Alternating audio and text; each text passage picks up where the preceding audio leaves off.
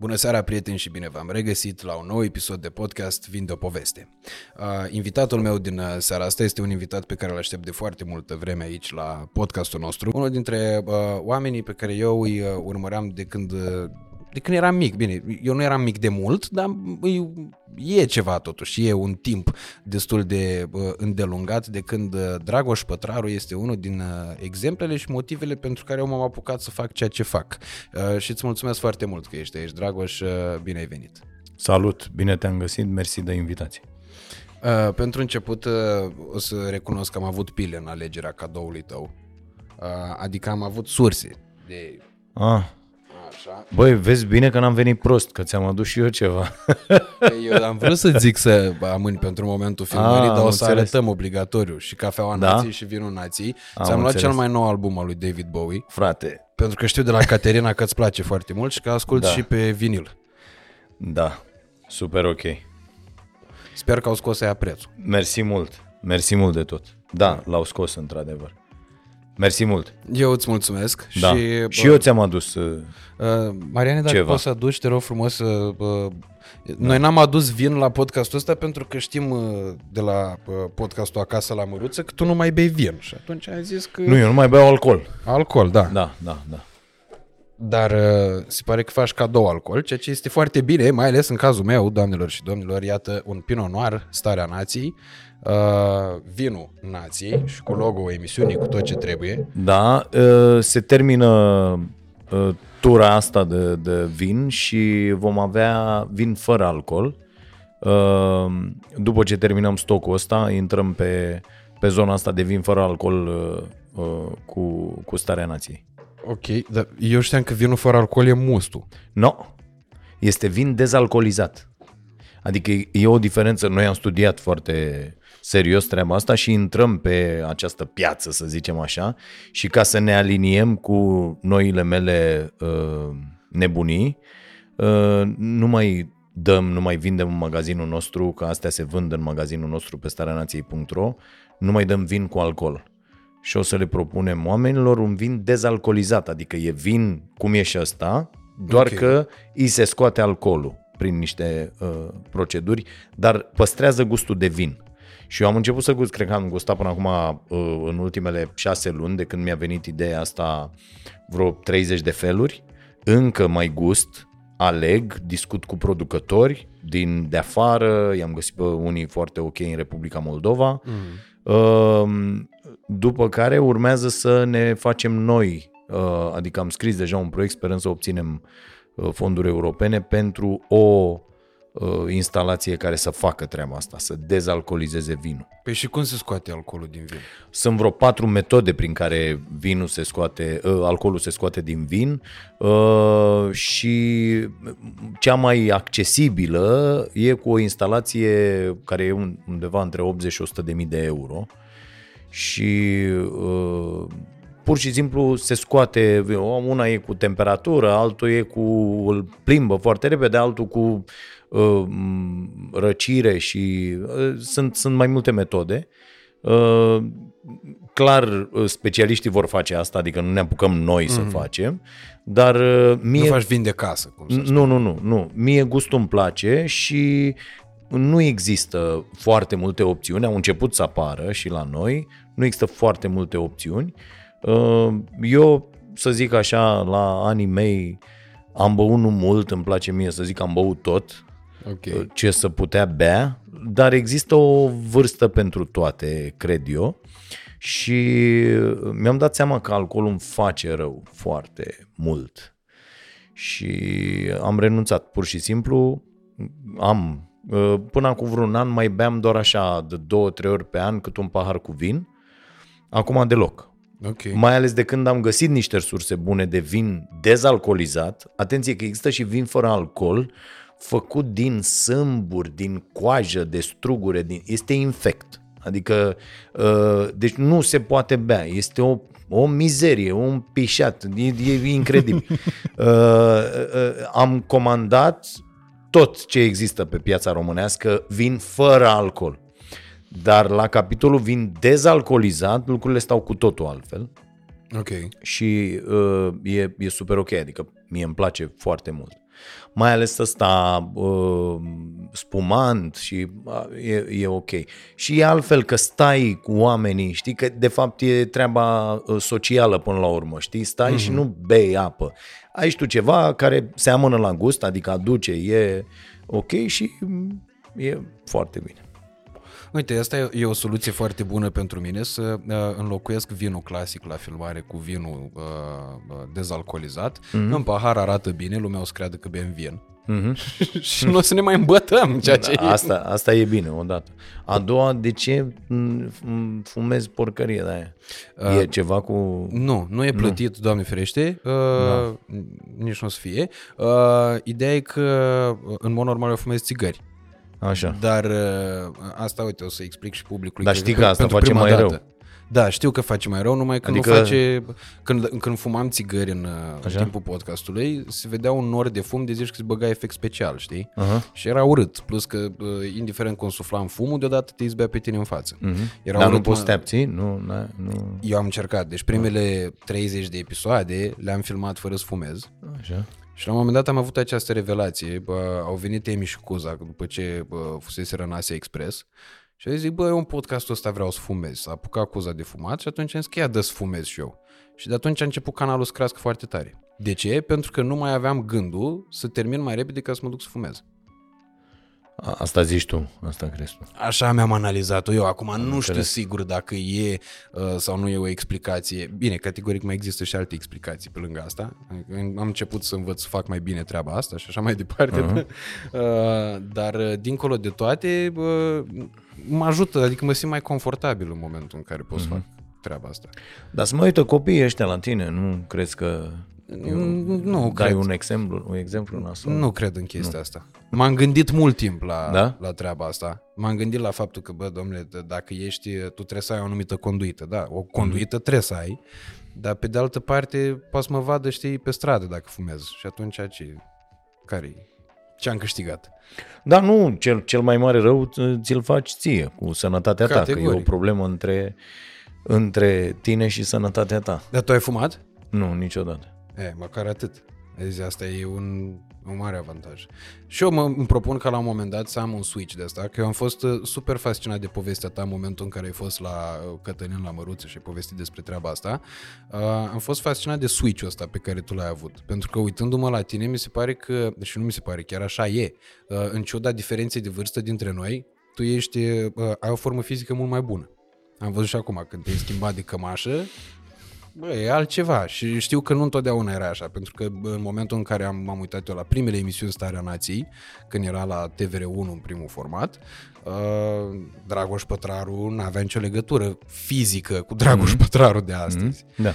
Și uh, tocmai de-aia voiam să începem discuția asta prin uh, a te întreba exact cum, ai, uh, cum a fost tema editorialului de Revelion de la tine cu Starea Nației. Vreau să te întreb care e starea lui Dragoș Pătraru în 2022 la final când înregistrăm noi episodul ăsta și cum, cum e starea ta la intrarea în 2023.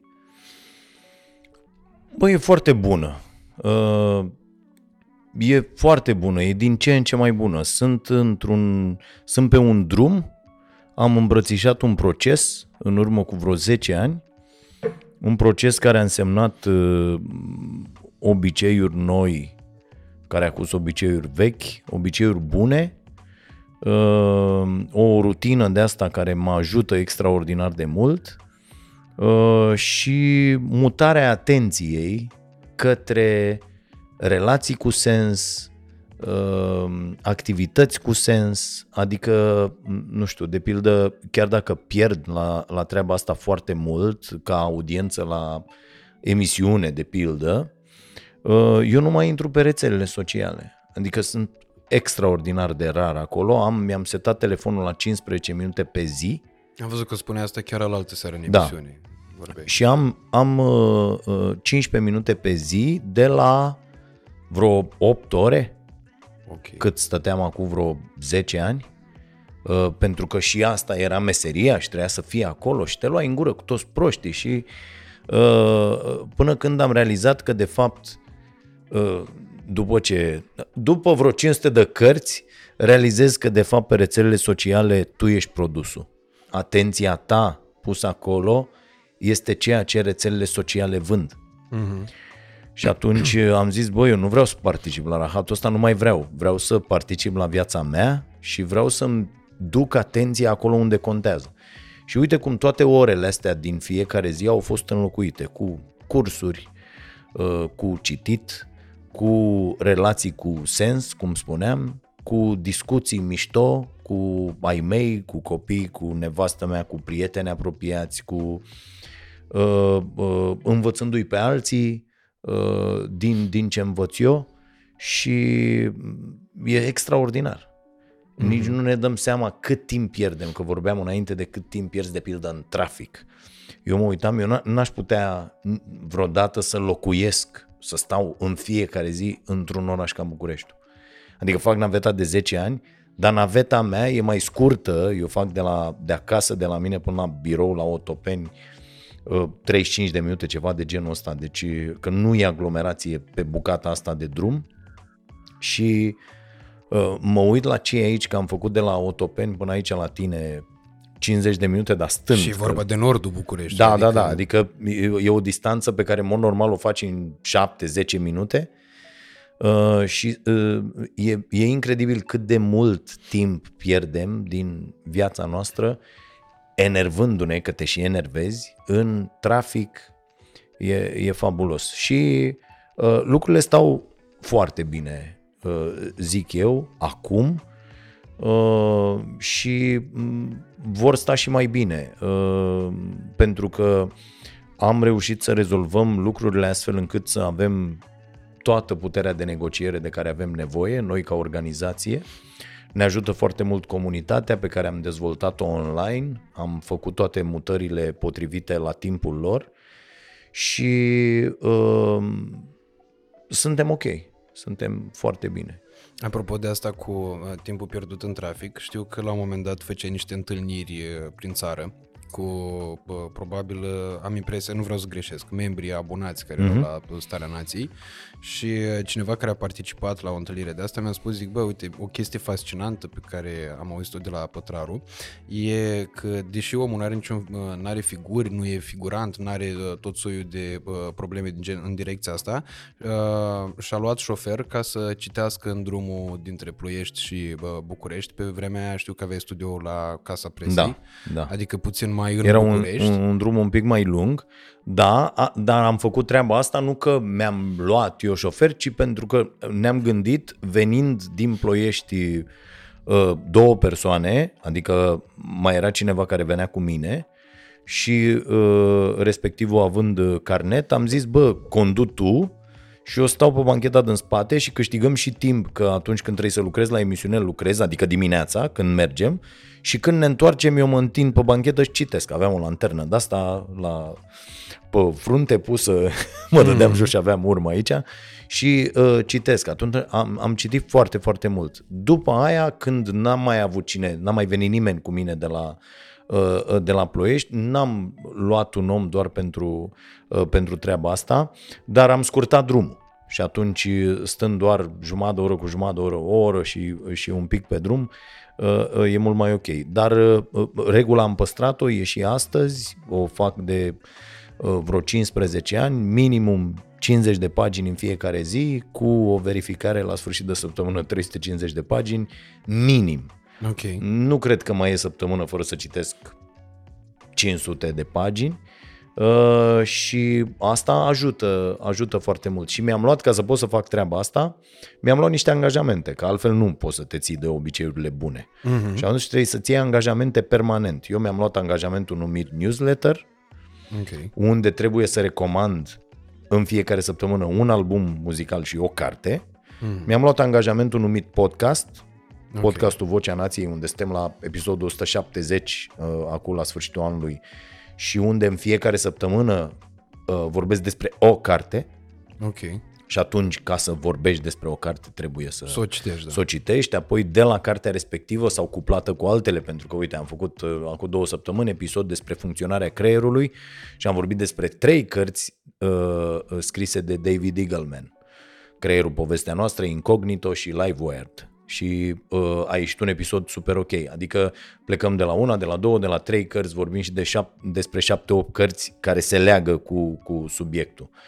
Și având aceste obligații, să zic așa, uh, lucrurile merg foarte bine, natural, au intrat în obișnuință, la fel cum intră sportul, uh, mâncarea sănătoasă, obiceiurile astea pe care ți le-ai, uh, ți le-ai pus, nu știu, fasting-ul de pildă, eu nici nu mai zic că nu mănânc decât într-o fereastră de 8 ore.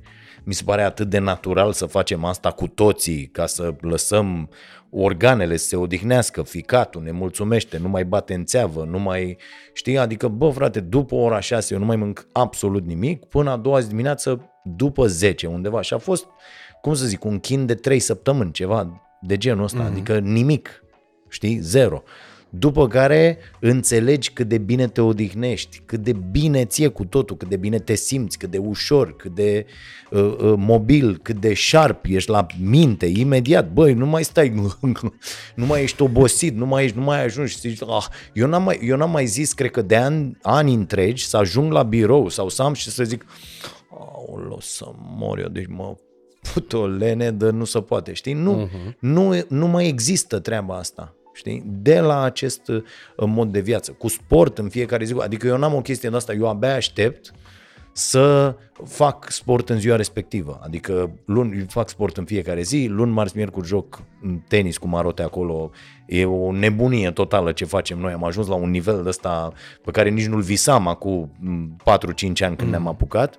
Avem masă, avem palete, ca lumea, ni l-au făcut niște oameni ăștia care știu să ocupă și jucăm ca nebunii. Uh, o oră, o oră jumate, da, am o dată pe săptămână merg la fotbal, o dată pe săptămână alerg, cel puțin 8 km, uh, de 2-3 ori pe săptămână fac forță și calisthenics, uh, în fiecare zi fac, am o rutină de asta de exerciții pentru mobilitate, pentru asta nici măcar nu mai consider un antrenament întreg și e, e foarte bine, e foarte bine. Adică în acest moment sunt într-o formă și aici la cap și la fizic, cum nu cred să fi fost vreodată. Sau poate când eram copil și făceam sport, dar nu. Ok.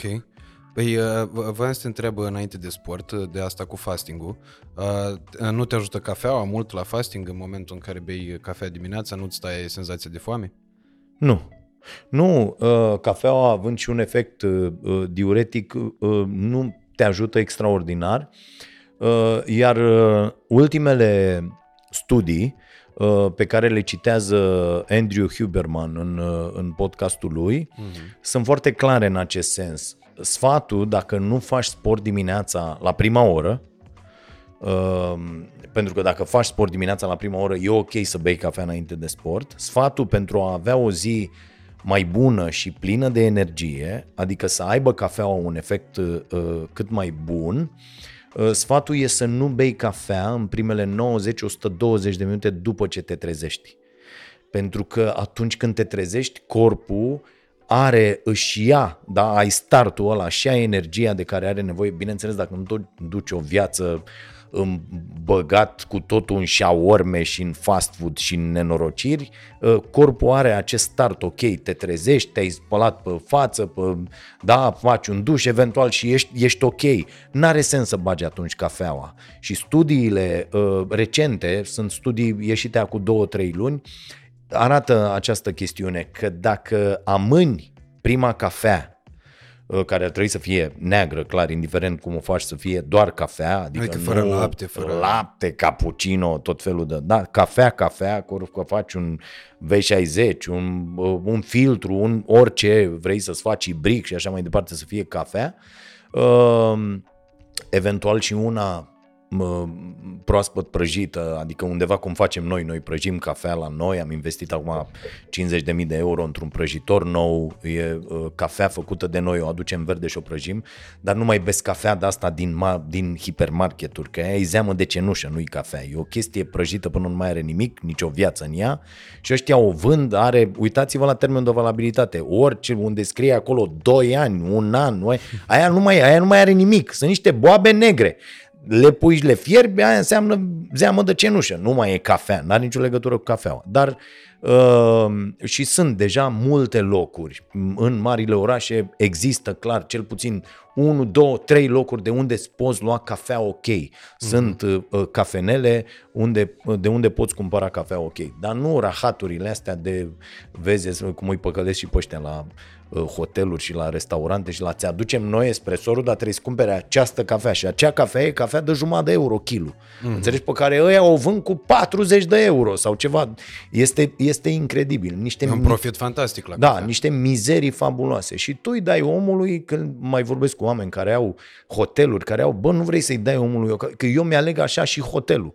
Bă, e lângă o cafenea ok, să pot să beau o cafea de calitate sau eu și pe afară, unde merg, când te uiți.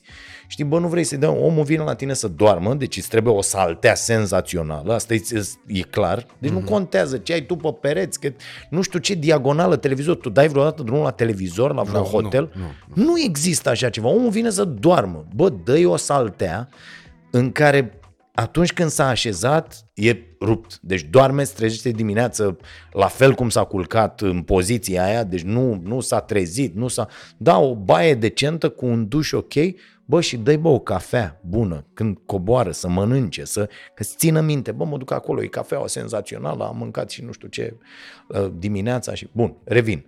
E, și îți iei cafeaua la 90-120 de minute după ce te-ai trezit. Ok. Ceea ce înseamnă un boost de energie atunci când ai nevoie și te duce uh, uh, foarte mult. Iar asta, asta e super ok. Ok. Pentru că eu, de exemplu, am încercat să-mi rafinez foarte mult gusturile la cafea. Uh, Tot așa, având prieteni care au cafenele de specialitate, uh, aici am descoperit că am fix peste drum uh, una dintre cele mai bune cafele din București, la El Padre, care e tot așa, un chioșc uh, care n-ai spune, pe mine nu m-a atras cu nimic în mod normal, adică mm. nu știam că acolo îți dă cafea. Uh, și uh, am încercat să beau prima dată cafea uh, neagră, Adică ori ristretto, ori espresso, ori mm-hmm. espresso dublu, pentru că la mine am ajuns la un număr de cafele pe zi uriaș, adică pot să beau și 4, 5, 6 și în continuare să dorm, adică să n-am probleme cu treaba asta, că nu-i mai simt efectul boostului de energie neapărat. Mm-hmm. Uh, dar uh, în continuare meltean și îmi pun lapte în ea, adică mai beau flat white. Uh, am reușit să nu mai îmi pun zahăr deloc, Înainte puneam cu două plicuri de zahăr, era o nenorocire cruntă. Mm-hmm. Uh, dar totuși laptele, adică dacă beau un flat white prima dată cum mă trezesc, la mine are efect, cum îi spun eu cu Marian, uh, că nu e fruștiuc, ca la bă, nemții, chiștuc, că băgăm cu țigară și gata, s-a terminat, ne-a strâns la stomac, nu ne mai e foame 3-4 ore. Am După aia nu mai avem niciun fel de problemă și de asta mă gândeam că uh, uh, poate funcționa în felul ăsta și cafeaua neagră, deși eu n-am uh, experimentat în niciuna din zilele vieții mele să beau doar cafea neagră. Uh-huh. Să nu mi se facă poftă de un flat sau... La, înainte beam latte. Uh-huh. Adică tot văd un mic progres de la latte la flat și nu mai pun zahăr. Uh, Ai încercat cu lapte uh, de ăsta vegetal? nu. Uh-huh. Nu. Nu, dar știi, știi de ce n-am, n-am încercat? Pentru că, în general, mi se pare că sunt lucruri care complică foarte mult. E că vreau să renunț complet la laptele respectiv și mm-hmm. mă gândesc că dacă aș încerca cu lapte vegetal, aș găsi o nouă obsesie. Păi da, da, spre deosebire, adică uh, puține lucruri sunt mai dăunătoare pentru uh, microbiomul tău, pentru stomacul tău, decât laptele dulce de animal. Puține lucruri, adică, nu știu, uh, pot să-ți dau referințe de la studiu China până la, da, mm-hmm. uh, uh, puține lucruri sunt mai nasoale decât laptele dulce. Deci nu vorbim despre m, lapte bătut, chefir și a- acolo, da, e, e cu tot o altă discuție, dar laptele dulce este dezastru pentru intestin. Mm-hmm. Da. Și aici, știi, e paradoxal, pentru că prima dată când uh, am auzit informațiile astea, uh, se întâmpla undeva în jur de acum 15 ani în urmă, poate, când se spunea că, domnule, laptele nu e bun pentru adulți. E bun pentru copii, dar pentru adulți nu mai e bun. Și atunci uh, s-a uh, creat un soi de dezechilibru de la, pentru că am fost obișnuit ca laptele să fie pe lista alimentelor super healthy și super importante pentru uh-huh. uh, buna funcționare a organismului. Inclusiv țin minte că mă apucasem de sport și voiam eu să fac brandul mare, toată lumea îmi recomanda să bă, bag lapte dimineața și cu proteină de aia să-mi pun pudră și bă, să mănânc albuș de ou, băgam câte 10 albușuri în blender și aia era, era o bombă calorică în mine pe care de cele mai multe ori, ultimele două căni nici nu le mai puteam bea. Aia era toată, Mhm. toată treaba. Și uh, mi se pare fascinant uh, faptul că există oameni care, uh, experimentând pe propriul lor corp, au reușit să-și găsească uh, echilibrul respectiv, să-și dea seama, bă, stai puțin, că nu e necesar să mănânc cum mă trezesc. Stai puțin, că uite, mă simt mai bine, văd că în felul ăsta e mai ok. Uh, nu mai mănânc seara, nu mă mai doare nimic, nu mai... Uh, uh, energia pe care o am e una uh, cu totul și cu totul diferită și uh, aici uh, urmează o întrebare la, cred că, la care cred că intuiesc răspunsul. Tu îți faci pofte culinare? Uh, Băi, da, eu am avut o relație deosebită de-a lungul timpului cu, cu mâncarea și în special cu carnea, până când, acum trei ani jumate, am făcut acest experiment pentru o lună să nu mai mănânc carne. Și aș fi renunțat după o lună dacă m-aș fi simțit în vreun fel nasol sau nu mi-ar fi fost atât de bine. Deci după luna respectivă eu mă simțeam atât de bine încât am zis, bă, bă, stai puțin, eu cred că mai merge o lună ca să vă, sau măcar două, ca să zic, bă, uite, am făcut trei luni treaba asta și m-am simțit așa. Eu am plecat la, pe drumul ăsta către sănătate, cum îi spun eu, undeva în 2013, când am înțeles că nu pot duce acest ritm de muncă, de lucru, de concentrare, de apărut la televizor în fiecare zi, uh, cu acel stil de viață.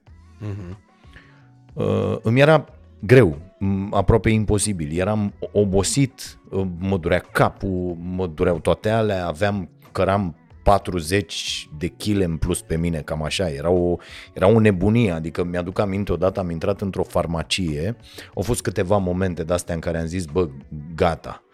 Uh, am intrat într-o farmacie și aveau, te măsurau acolo cu indicele, de, deci cu tot, tot, tot, da, îți făceau o de-aia și îți dă... Mamă, și m-am urcat acolo și m-am uitat, aveam, îmi pare rău că nu mai găsesc biletul ăla, că l-am pus bine undeva să-l, să-l păstrez. Deci aia, ăla a fost maxim, 130 de kilograme aveam. La ce uh, înălțime? Într-o zi, 1,86, Ah, că e, da, e ok. înțeleg? Cum o să fie ok? De, uh, adică știu A. cazuri mult mai A, grave. am înțeles, da. Eu Deci știu eu la când am văzut 1,70 kilogramele astea. Nu, tată, deci eu când am văzut 130 de kilograme, am zis, bă, nu se poate așa ceva. După aia a venit operația de la genunchi, m-am operat de încrucișat și de menisc, uh, la fel distruse pe fondul uh, acumulării în, în greutate. Era și o accidentare netratată de pe la 17-18 ani când uh, m-am lăsat de sport. Și am zis, bă, ok, gata. Și uh, toată treaba uh, uh, s-a, a fost completată de un episod când am, uh, într-o dimineață după ce m-am trezit, uh, am vrut să mă leg la șireturi fără să mă așez, Ok. știi? Și am leșinat. Adică m-am plecat să mă închei din picioare și atâta presiune de la ce am pus pe corpul meu încât am văzut așa stele verzi și am amețit. N-am leșinat să cad, Da, știi? da. Dar am amețit și suflam ca ultimul porc ordinar, înțelegi? Deci după când m-am ridicat, eram... și am zis, bă, nu, nu se poate așa ceva. Și aveam, era ușa deschisă la, la baie cumva și m-am văzut în, în oglindă. Știi, a f- am avut o întâlnire cu mine de, de două secunde, știi? Și m-am privit așa și eram cu fața aia de porc, înțelegi, și roșu tot și m-am uitat și zic, wow, trebuie să termine treaba asta cât mai repede, știi? Și de acolo am plecat, zic, bă, acum 10 ani nu erau atâtea informații uh, cum găsești acum. Nu erau atâția oameni care să se ocupe de treaba asta serios. Și nici nu se vorbea deschis din Uh, și experiențe nu, nu, proprii. nu, nu, nu. Făceai, adică acum 10 ani era, mamă, tot, uh, erau tot felul de imbecilități, uh, ducan, uh, uh, tot felul de diete de-astea absolut cretine. Asta cu dieta e așa Ce o chestie... gută de la Ducan. Da, eu, eu uh, le explic oamenilor, bă, nu există dietă și toate dietele astea funcționează până când nicio dietă nu mai funcționează. Asta o zice Jason Fung în Secretele uh, uh, Greutății Corporale, o carte care a fost tradusă și la noi, în care găsiți și multe tâmpenii, dar și multe lucruri bune. Și asta mi-era, domne, orice dietă funcționează până în momentul în care nicio dietă nu mai funcționează. Uh, Pentru că tu schimbi modul de viață, adică de mâine dacă te apuci să mănânci doar cartofi prăjiți, Mm. primul efect va fi că vei slăbi. Înțelegi? Nu mai, adică îți schimbi modul de viață, pur și simplu. Sau de mâine bei doar lapte dulce. Sau faci, deci ceva, te duci pe ceva. Și normal că vezi noi. După care vei constata efectele nasoale care încep. Și am zis, băi, gata, și le iau la rând și încep și experimentez. Și mă duc, am făcut întâi niște înțelegeri cu mine foarte șmechere. Credeam că sunt șmecher și zic, băi, fii atent, de luni până vineri, nu mai beau, nu mai mănânc tâmpenii. Și în weekend... Dar în weekend rupeam. Deci mă băgam în weekend cu Cheat day. prietenii mei uh, alcooliști cu un bidon de ăsta de 20 de litri de vin, înțelegi? Și nu rămânea nimic, adică mai aveam nevoie de băutură. Era și mâncam, deci grătare de astea cu, eu nu, e o chestie sunt recunoscut în cercul nostru de prieteni pentru că eu dacă mă trimis la cumpărături și zic cât suntem la grătar, 10. Cu siguranță eu aduc mâncare pentru 60-70 de persoane fără niciun fel de problem. Și mâncam, derupeam, beam și de luni până vineri dă sală și când ajungeai luni din nou la sală și tu erai după un weekend de băgat în tine ca un animal și de... Și îți dai seama după aia că băi, ești cooperativ am munca în zadar, de-aia și se și lasă E cei mai sisifică mulți. treaba, da, da. da, da, adică bă, ce faci, mă, bași pe o parte, dai jos pe partea altă. Nu? După aia am învățat citind, uh, lucrez la o carte care chiar așa se numește, ce am învățat citind 150 de cărți despre nutriție. Wow.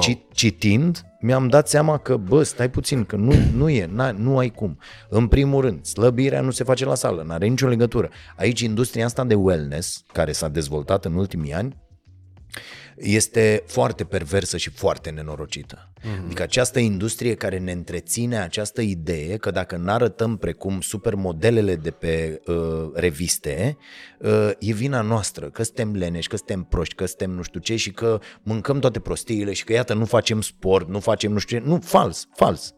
Slăbirea nu are nicio legătură cu sala. Mm-hmm. Da, absolut nicio legătură. Și Slăbirea pătrățelele, la se fel. face, da, slăbirea se face ieșind din bucătărie. Deci nu ai altă șansă. Bă, în bucătărie așezi ce ai în frigider, ce faci, cum faci, cum mănânci, acolo rezolvi partea cu slăbirea, partea cu sportul, partea cu mișcarea, part... bineînțeles că toate astea sunt foarte, foarte importante pentru sănătate. Dar în materie de slăbire nu, nu există nicio legătură. Și am luat-o ușor. Am făcut. După aia am zis, bă, hai să încerc să nu mai beau totuși trei zile în weekend. E să beau doar o dată pe săptămână. Efectul același, mă simțeam rău, zice Huberman, nu știu dacă ai, uh, în, uh, are un podcast despre alcool și efectele alcoolului. Și el zice, Mi-e, bă, mi-e groază să mă te, uit la așa ceva. te nume, dacă te uiți, te lași de băut. Dacă te uiți la ăla despre țigări, te lași de țigări. Dacă te uiți la ăla despre băut, are două ore jumate, te lași de băutură a doua zi, dacă ții la După tine. sărbători mă uit. Da, da, da. Dacă ții la tine vreun pic. Și uh, omul vine și zice așa, ce înseamnă băutor? Înțelegi? Tată, băutor înseamnă că bei un pahar de vin în fiecare zi, ești băutor. Dacă bei șapte pahare în weekend, tot băutor ești. Dacă bei 30 de pahare la un chef o dată pe lună, ești tot băutor. Dacă bei zilnic, ești alcoolic.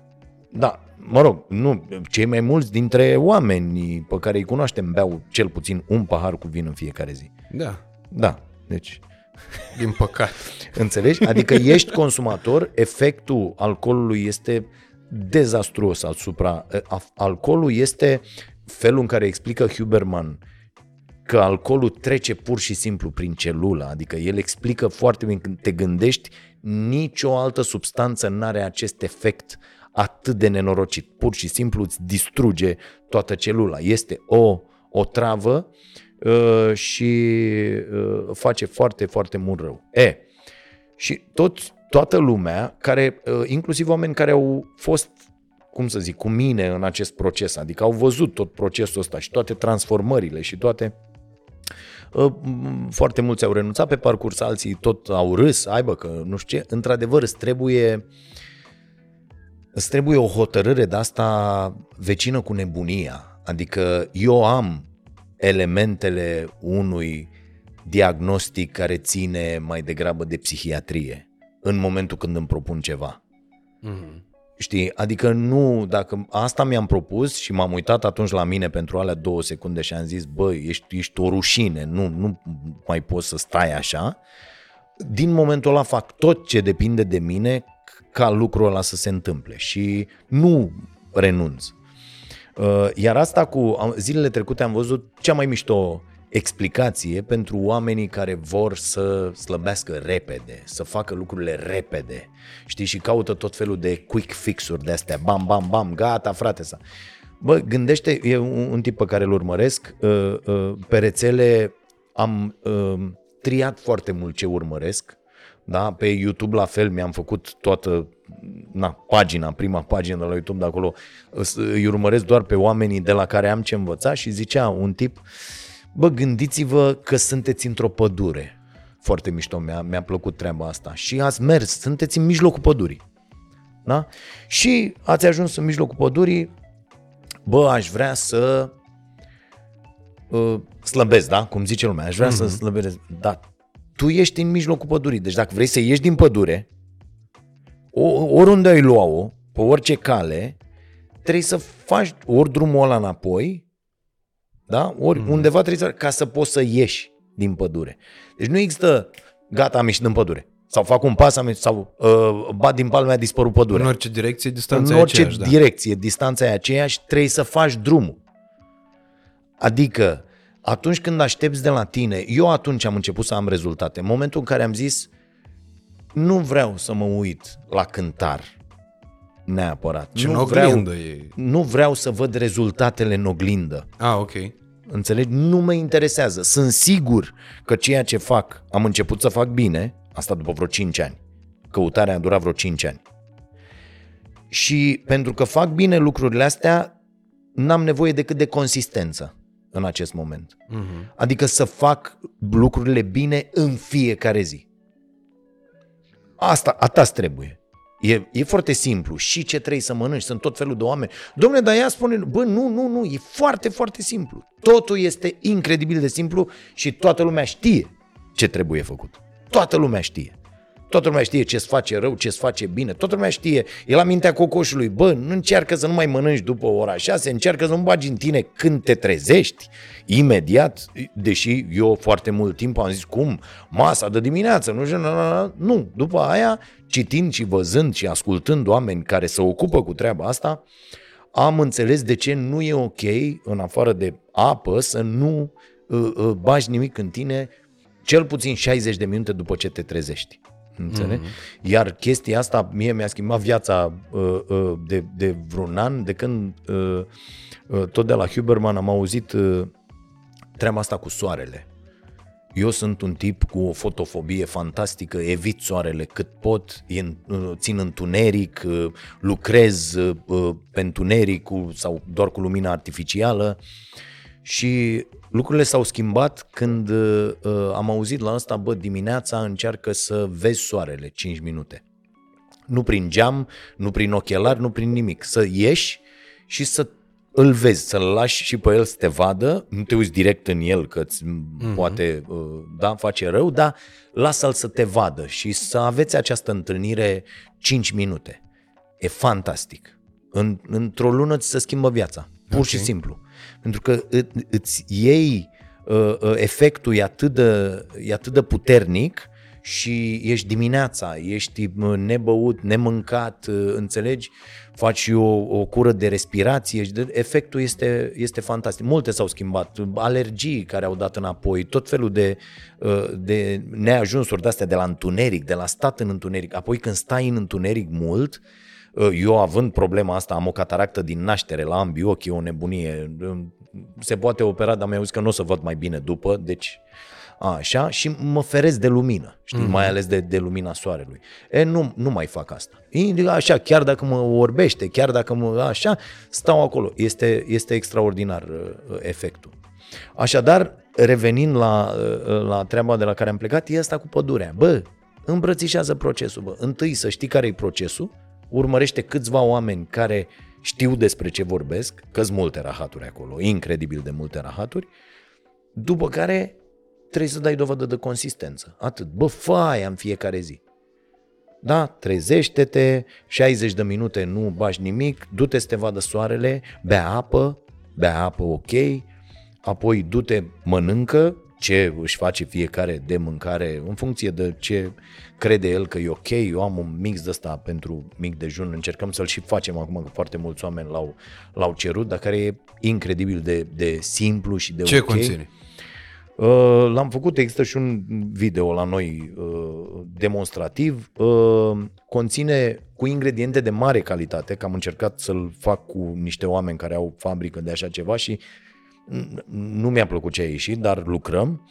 Uh, Deci conține așa, 10 grame de uh, semințe de chia, 10 grame de uh, hrișcă, de fulgi de hrișcă, deci am înlocuit că era cu o văză înainte, dar nu, nu sunt uh, rezultatele la fel de bune. Mm-hmm. Deci chia, hrișcă, 10 grame de semințe de in făcute, uh, deci uh, pisate cum ar veni, adică făcute la blender, de sparte, nu întregi, mm-hmm. că întregi trec prin tine, n-ai niciun fel de așa. 10 grame de semințe de cânepă, la fel făcute, există în, uh, în comerț semințe de cânepă uh, uh, sparte, făcute așa cum trebuie. Apoi 10 grame de uh, cacao uh, mărunțit, deci boaba de cacao, tot așa, pun pusă la un uh, uh, blender de ăsta. Uh, și uh, eu pun niște, o, o mână așa de afine, uh, știi, ceva, puneam și goji, dar ăla are ceva zahăr și dacă te ferești de zahăr, cum mă feresc eu, nu e uh, chiar cea mai bună uh, variantă, dar dacă doar ăla e zahărul pe care îl iei într-o zi, e ok, dar acum sunt cu o, o mână de afine, nu neapărat că pun acolo, cât am și o mână de afine uh, uh, și mănânc acolo și peste pun uh, 30 de grame de uh, proteină vegetală. Ok, adică de pudră proteică. Pudră, pudră pro- proteică, vegetală, fiecare își pune de Că vreau care să te vrea. întreb despre asta, Ce-i- despre capitolul ce-i- suplimente. Da, ce merge mai bine și apoi totul cu lapte vegetal, făcut super ok, se lasă cam, eu fac uh, în jur de ora 9, fac mixul ăsta, îmi iau și la birou când sunt și mănânc undeva 11, ceva de genul ăsta. Mhm. Știi? Și apoi am doar fereastra asta în care mănânc, adică 11, 6 și în rest deloc, adică nimic, nu gustări, nu rahaturi, nu, să, nu, să nu am niciun vârf glicemic, uh, să nu, și când mănânc la prânz de pildă, mănânc întâi o salată uh, uh, cu oțet, pentru că oțetul atenuează uh, curba glicemică, pentru că atunci când tu bagi carbohidrați și celelalte când mănânci, uh, oțetul ăla le spune mușchilor, bă, luați voi ce vine, repede, și atunci curba glicemică de la vârful ăla care face așa, atunci când începi să bagi nebunii în tine, e așa, un pic, și toată șmecheria e și pentru longevitate și pentru uh, toți specialiștii spun asta și David Sinclair și sunt o grămadă. Uh, uh, toate aceste vârfuri glicemice ne fac incredibil de mult rău. Foarte, foarte, foarte mult rău. Și asta are legătură cu durata de viață, cu uh, cum crește inflamația în noi Mhm. uh, și atunci e, e foarte nasol. Dar dacă bagi niște fibre cu ceva oțet înainte, uh, rezultatele sunt foarte bune. La mine a mers uh, extraordinar și despre asta vorbește foarte mult uh, Jessie Enchospe, e o franțuzoaică în Revoluția glucozei, carte care a fost tradusă de, de curând și la noi. Și, na, masa de prânz, după aia am masa, după ce termină înregistrarea la emisiune, uh, uh, mâncăm uh, la, la birou, dar și în rest, și gata. Adică după nimic. Și de antrenat când te antrenezi? Păi aici depinde. Uh, am uh, zile și zile, adică în cursul săptămânii într-un fel, deci în cursul săptămânii uh, uh, întrerupem lucru uh, undeva la prânz și ne uh, uh, antrenăm. Uh, în rest, când uh, nu am emisiunea, uh, programul e altul, adică am și zile în care fac două reprize de, de antrenament, undeva mai spre dimineață, atunci când am și, și forță și undeva mai după amiază, dar nu prea târziu. Mhm. Pentru Ca să că, poți să mănânci după. Da, da, da, pentru că uh, mai ales la ce duci la extrem. Adică, uite, la, la un uh,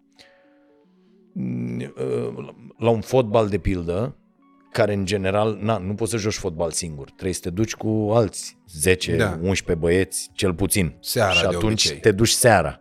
E, E o mare problemă, că la un fotbal, uh, eu am un ceas de ăsta care monitorizează toate activitățile și uh, lucrez foarte mult cu date. La un fotbal uh, consumi peste 1000-1500 de, de calorii, dacă te implici, dacă stai în poartă, mult mai puțin.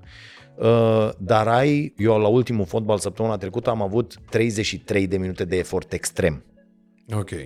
După ce am terminat fotbalul, timpul de recuperare pe care mi-l indica ceasul era 68 de ore. Wow. Înțelegi? Pentru că am făcut peste 30 de minute de efort extrem. La ping-pong, după ce terminăm, o oră jumate în care noi ardem peste, la fel, peste 1200 de calorii, avem efort extrem 0 minute. Ok. Pentru că ai acolo un efort aerob mai mare, da, e o, e o mișcare de asta a, mai pe loc, așa, o bătută pe loc de colo-colo și niște mișcări din corp uh, uh, mai ample plus uh, uh, zvâgnirile astea, da? Deci viteză tot, dar nu este efort extrem mm-hmm. acolo, știi? Și atunci și să te alimentezi, trebuie să te alimentezi în funcție de antrenament. Adică după un fotbal ai nevoie să bagi în tine uh, carbohidrați. Și ce faci? Îi mănânci seara? Da.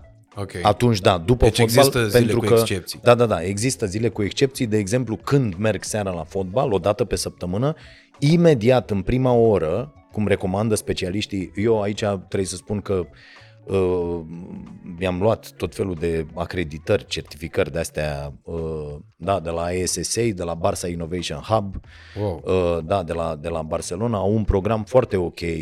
Eu fac ăsta professional diploma, mai am vreo 3 luni. Uh, durează 9 luni uh, certificarea asta, dar am făcut deja modulul de pildă cu uh, suplimente și știu exact, adică deja urmez toate lucrurile astea de acolo. Eu n-am făcut neapărat pentru mine, cât am făcut pentru Fimiu, care face basket și pe care trebuie să-l ajut. Că, pentru că dacă nu ești tu grupul de suport al copilului tău, nu-i zice nimeni ce să mănânce. Nu știe mm. niciun antrenor din România care lucrează cu copiii, sau mă rog, ori fi câțiva în țară, dar eu n-am întâlnit, Cred că nici cu adulții. Nu? un antrenor care să vină să spună, bă, nu mai mâncați asta, mâncați asta, evitați aceste alimente, uh, în ziua meciului vă rog să mâncați așa, nu există. Eu am implementat aceste lucruri la uh, grupa unde, unde face filmul basket și încerc să duc asta mai departe pentru că lucrez acum pe baza a ceea ce am învățat în aceste cursuri la un curs gratuit pe care îl vom pune pe, sa- pe starea nației uh, care, va- de fapt, sunt două cursuri. Un curs pentru părinți care au copii la sport, de nutriție, da, și un curs pentru copii care, Care au fac părinți sport, la sport. care, da, care uh, uh, fac sport de performanță și voi pune uh, toate lucrurile astea cu referințe, cu tot, tot, tot la dispoziția tuturor gratuit. Păi uite, apropo de chestia asta și bă, te ascultam că în momentul în care tu povesteai da. despre cum arată rețeta ta de mic dejun, uh, mi-am adus aminte de un uh, vlog care e pe canalul de YouTube, cred că a unui sponsor al Stelei, dacă nu mă înșel, la FCSB-ului, uh, în care se prezintă o zi de antrenament la baza sportivă de la Berceni, de acolo de unde e mutată uh, FCSB-ul acum. Și dimineața aia mâncau mic dejun ca de hotel, știi? Adică aveau uh, de ales între omletă, ou fiert, ochiuri, uh, aveau brânză de la patron, chiar așa era trecută în meniu, și tot soiul de lucruri de genul ăsta, cereale cu lapte, bă, adică era efectiv mic dejun de hotel. Și stau și mă gândesc acum dacă nu cumva, chiar și aici avem o mare problemă, pentru că nu ai cum, fratele meu, în momentul în care un om uh, uh, trecut de vârsta fotbaliștilor, pentru că tu te-ai apucat de schimbarea asta după 30 de ani, Mhm. Uh, în momentul în care un om își schimbă după uh, o anumită vârstă complet modul de viață și performanțele și fizice și intelectuale și de toate uh, uh, tipurile, uh, urmând un, pro- un program atât de strict, nu știu dacă tu poți să pretinzi performanță sau, nu știu, să fii uh, uh, competitiv cu unii care fac chestia asta și tu uh, să trăiești ca un om uh, cât se poate de uh, normal. Că nu zic, adică mie mi-e greu să-mi imaginez viața mea în momentul de față, deși e challenging și mă bucur tare mult că uh, realizăm episodul ăsta acum la sfârșit de an și oamenii o să-l vadă la începutul unui an, când de multe ori se întâmplă schimbări de astea și mm-hmm. oamenii au tentative Oamenii vor, da. uh, în perioada asta, uh, dar Știi mi-e că greu e să-mi gluma, aia, imaginez. e gluma aia că uh, îți faci uh, abonament la sală și după două luni zici, bă, deci nu știu ce se întâmplă, mi-am făcut de două luni abonament la sală, mâine o să mă duc acolo să văd că nu n-am slăbit deloc. ce bun. e bună tare asta, da. Uh, dar, uh, da, mi-e greu să-mi imaginez. Sincer, să nu să am mic dejun cu chia, cu ce, când tu ce-mi povestea era antigust complet. Da. Bă, dar nu e. Gustul, gustul se educă. Eu când am gustat prima dată la fel, de pildă, nu știu, lapte vegetal sau așa, am zis, atenție, laptele vegetal de cele mai multe ori mi-l fac singur, adică pur și simplu o mână de caju. Ok. De cele mai multe ori, adică 99% din cazuri, bag într-un nutribule de la într-o chestie, 250 de lei sau ceva de genul ăsta, nu e vreo, uh, nu știu ce, robot sau nu știu ce, cu apă, apă plată, cum am paharul ăsta, am pus acolo, vrrr, 10 secunde, atât, vrrr, lapte vegetal, din caju. Adică nu e vreo, okay. știi? Deci din orice poți să faci uh, acest lapte uh, super ok. Că știi că o să mai fie și discuția asta, foarte multe comentarii, eu le pot intui de pe acum, așa? o să vină oameni și o să spună că da, domnule, dar e scump să trăiești așa. Nu. E scump să mănânci calitativ. Nu. Nu e, nu, nu neapărat calitativ, nu e, nu e, nu e scump.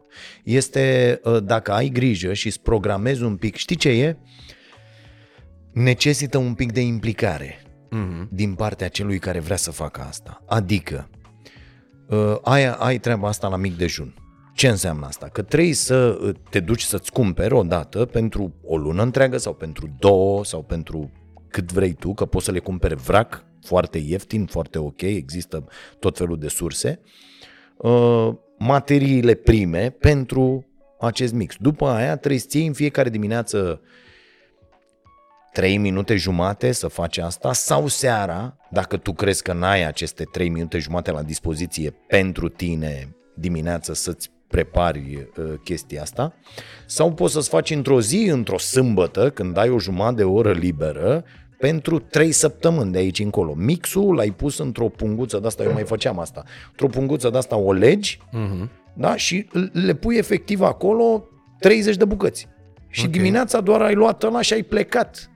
Că nu-ți mai trebuie nimic. Da? Fie ai la serviciu sau unde ești în frigider un lapte vegetal sau ceva, fie ai șmecheria asta cu o mână de caju uh, și un nutribule de la la tine sau ceva, alt uh, blender de ăsta, deci orice poate să fie. Și ăla face imediat și uh, laptele. Mm. Adică nu, nu-ți mai trebuie altceva și ai rezolvat o masă. După aia la fel, nu mai merge, băi, hai să vedem ce mâncăm la prânz, du-te și ia și mie uh, copănele de nu știu unde sau aia de nu știu ce sau... Nu, cam trebuie să știi ce urmează să mănânci. Ăsta e motivul pentru care noi am deschis, uh, eu și nevastă mea, restaurant vegetarian la Ploiești. Cafeneaua Nației este restaurant vegetarian. Okay. De ce? Pentru că noi l-am deschis în primul rând să avem noi unde să mâncăm.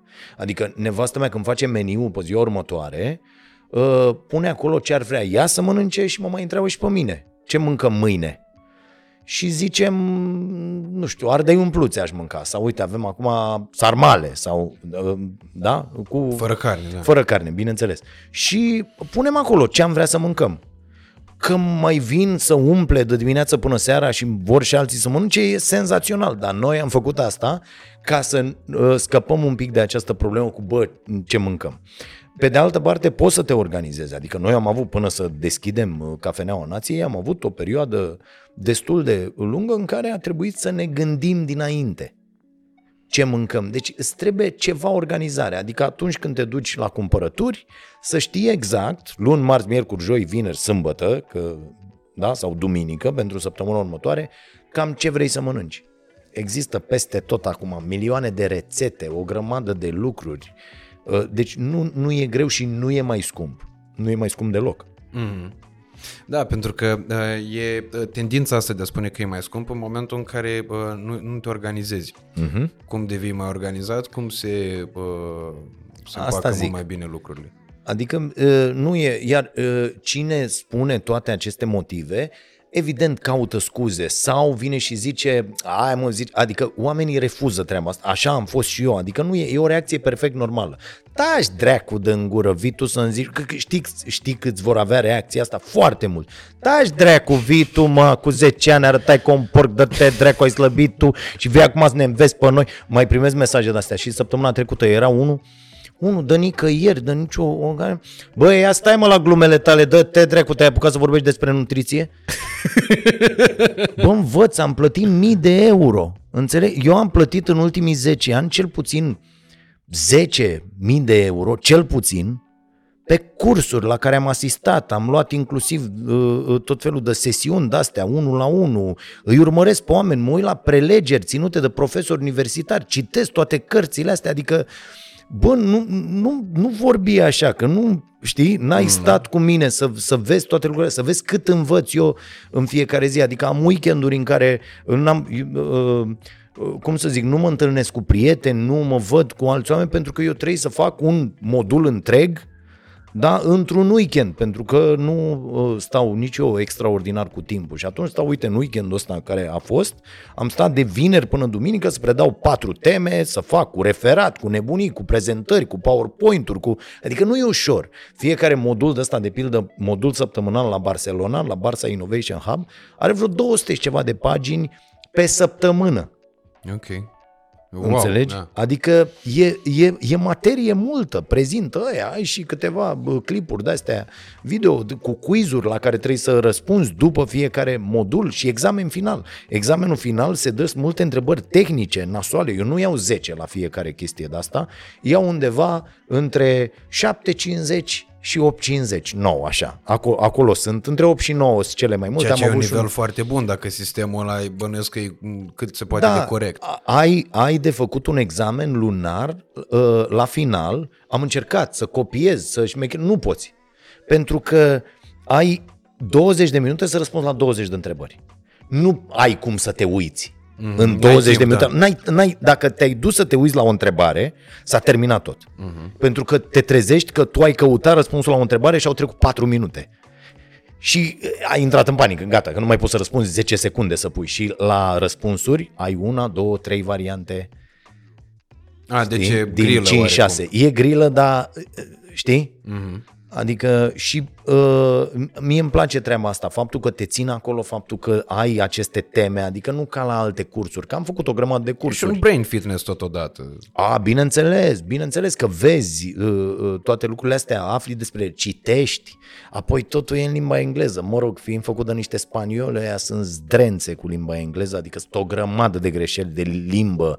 În curs am găsit greșeli și în quizuri, le-am trimis, vorbesc cu o fată de acolo, Macarena, să rămână Macarena, mă știa aia ca un cal breaz, aolo, iar ne zice asta și eu le subliniez că dement, greșelile, toate astea. Bă, vedeți că aici e așa, că aici, oh, mulțumim foarte mult, cu tare, cu tare. Că na, zând, dar uh, uh, ce vorbesc cu oamenii ei acolo, ce fac, mai ales de la asta cu suplimente, Doamne, mai ca Domnului, tot, peste tot, uite-te peste tot, cine zice că după un efort uh, uh, susținut, care durează peste 60 de minute, trebuie să bagi carbohidrați în tine.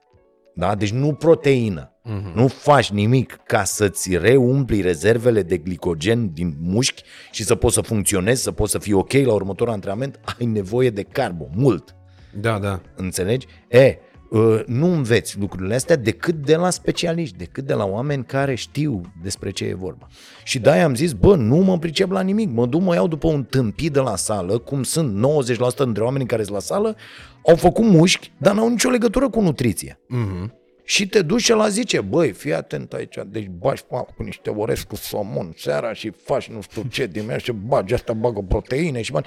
Dar el habar n-are, nu știe nimic. Apoi, toate, orice sfat pe care l-ai primi nu valorează nimic dacă tu nu-ți cunoști corpul. Da, să Dacă tu nu știi cum, cum reacționează corpul tău la toate lucrurile astea. Uite, eu urmează să montez acum un dispozitiv de ăsta de monitorizare continuă uh, a nivelului de glucoză okay. ca să știu exact ce se întâmplă în corpul meu atunci când mănânc orice mănânc eu.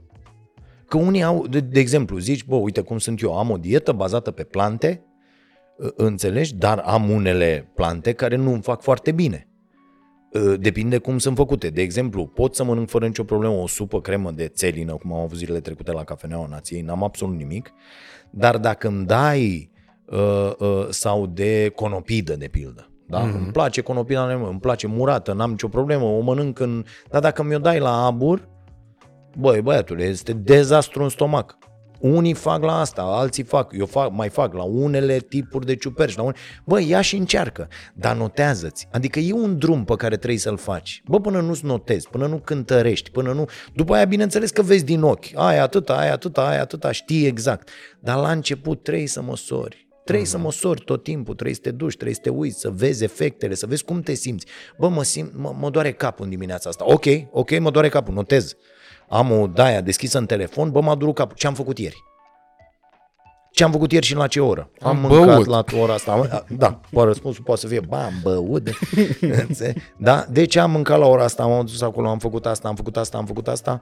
Bă, unde ar putea să fie problema? E cu timpul vei vedea că elimini toate aceste probleme de parcurs. Uh, și aici, bă, legat de suplimente, mi se pare o întreagă discuție, pentru că există foarte mulți practicanți de bă, fitness și ca să nu îi spun chiar culturism, că nu mm-hmm. e cazul. În cazul unora, da, e culturism.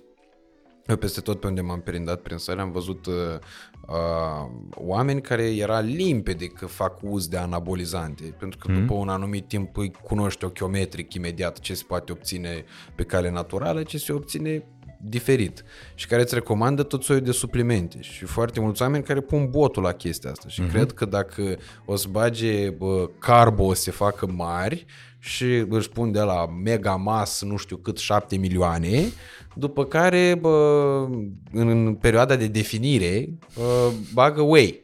Și gata, s-a rezolvat situația. Și aminoacizi, bineînțeles, pentru recuperare uh, și un pre-workout pe bază de cafeină și taurină și ce mai are pre-workout-ul respectiv și rezultatul clar n-are cum să fie același, pe când, pentru că ăla Da, dar stai că e e o diferență foarte mare între uh, substanțe interzise și aceste Sigur, suplimente. Deci sigur. aceste suplimente sunt folosite, de exemplu, e foarte important ca un, uh, un, un sportiv de performanță și reușești să crești, de, exemplu, de exemplu, dacă iei o echipă, in, inclusiv la nivel de juniori, și umbli un pic la alimentație și la suplimentare, pentru că acești copii ajung să aibă uneori și trei antrenamente pe zi. Trei antrenamente pe zi, tu trebuie să-i aia da, recuperezi cumva. Trebuie să recuperezi. Recu- nu poți să-i recuperezi cu mâncare. Știi cât trebuie să mănânci după o zi cu trei antrenamente ca să te recuperezi pentru a doua zi? Sunt niște cantități pantagruelice. Nu poți să le cuprinzi, înțelegi? Nu, nu poți să mănânci un, uh, o farfurie, uite atâta cu paste. Cam atar trebuie să mănânci ca să zici, bă, obțin din treaba asta. Las la o parte faptul că mănânci paste albe. Mănânci... E, o- e o mare... Aici e o altă problemă. Uh, eu, du- până să fac cursurile astea, nu făceam nicio diferență între nutriția pentru sănătate și longevitate și nutriția pentru performanță. Sunt două chestiuni total diferite. Uh-huh. Că tu te duci la sală și ăla îți spune ce trebuie să iei pentru performanță. Dar tu te-ai dus la sală Pentru să longevitate, slăbești da. pentru sănătatea ta, pentru longevitate, pentru tot. Dar ăla îți dă ce a luat el sau ce știe el că funcționează. ca să meargă la competiție. La... E, sunt Pro-nutrition. două chestiuni total diferite prin definiție. Uh, uh, nutriția pentru sănătate și longevitate are, ca asta, uh, are asta drept scop, da? Mm-hmm. Pe când nutriția pentru performanță are drept prin scop performanța. Mm-hmm. Adică eu vreau de la ăsta performanță sportivă, așa că de multe ori pun sănătatea și longevitatea, mai ales în planul 2. Ai văzut foarte mulți sportivi după Au ce probleme, se da. lasă, au mari probleme, mari probleme. De ce? Pentru că nu sănătatea a fost pe primul loc, mai ales la nutriționiști ăștia uh, mai bătrâni, pentru că altele erau metodele, nu? Uh, S-au descoperit uh, pe parcurs problemele din nutriția sportivilor. Uh, uh, și aici trebuie făcute diferențe foarte, foarte clare, pentru că oamenii nu zic, a, mi-ai zis ce înseamnă, mi-ai zis ăla să fac, să drept. Nu vă mai luați după astfel de oameni și încercați să vedeți ce merge la voi să vedeți ce merge. Eu așa mi-am dat și eu seama că alcoolul îmi face rău, deși am zis, bă, cum poate să-mi facă alcoolul rău? Dar analize. Mai, mai zic oameni. Zi, domne, spune și mie, ce ar trebui să fac ca să analize? Cum adică analize? Da, tata, analize. Prima chestie pe care trebuie să o faci când vrei să te apuci de orice cu privire la sănătatea ta, trebuie să te duci dracu la doctor, știi de unde pornești. să faci analize, mâncați așa. Ce analize? Toate. Toate. Toate analizele puse într-o fișă de asta și apoi cu ea ceva. Te duci la un medic cu toată aia. Un internist bun care se uită peste tot și zice bă, e nasol aici, aici, aici. Te sfătuiești cu omul respectiv, după care încep pe fiecare specialitate să consulți la fel specialiști. A, uh, că întâlnești medici, pentru că sunt foarte mulți, să uh, fiți indulgenți cu medicii, pentru că ei au uh, o, o oră sau două de nutriție undeva până anul 2 ceva, mm-hmm. în toată facultatea de medicină. Adică un medic nu știe să mănânce. Dovadă că avem medici, avem, uitați-vă, sunt dute undeva într-un spital și o să vezi cardiologi la 180 de kg. Exagerez un pic. Dar ca idee, te-ai gândit că ăla știe că n-ar trebui să... Da, da, că îi acolo e face, principiul că îi fă face ce rău spune la popa. inimă. Da, da, da. Ce Îi faci? face rău la inimă să aibă 180 de kg. Nu e, nu e chiar în regulă.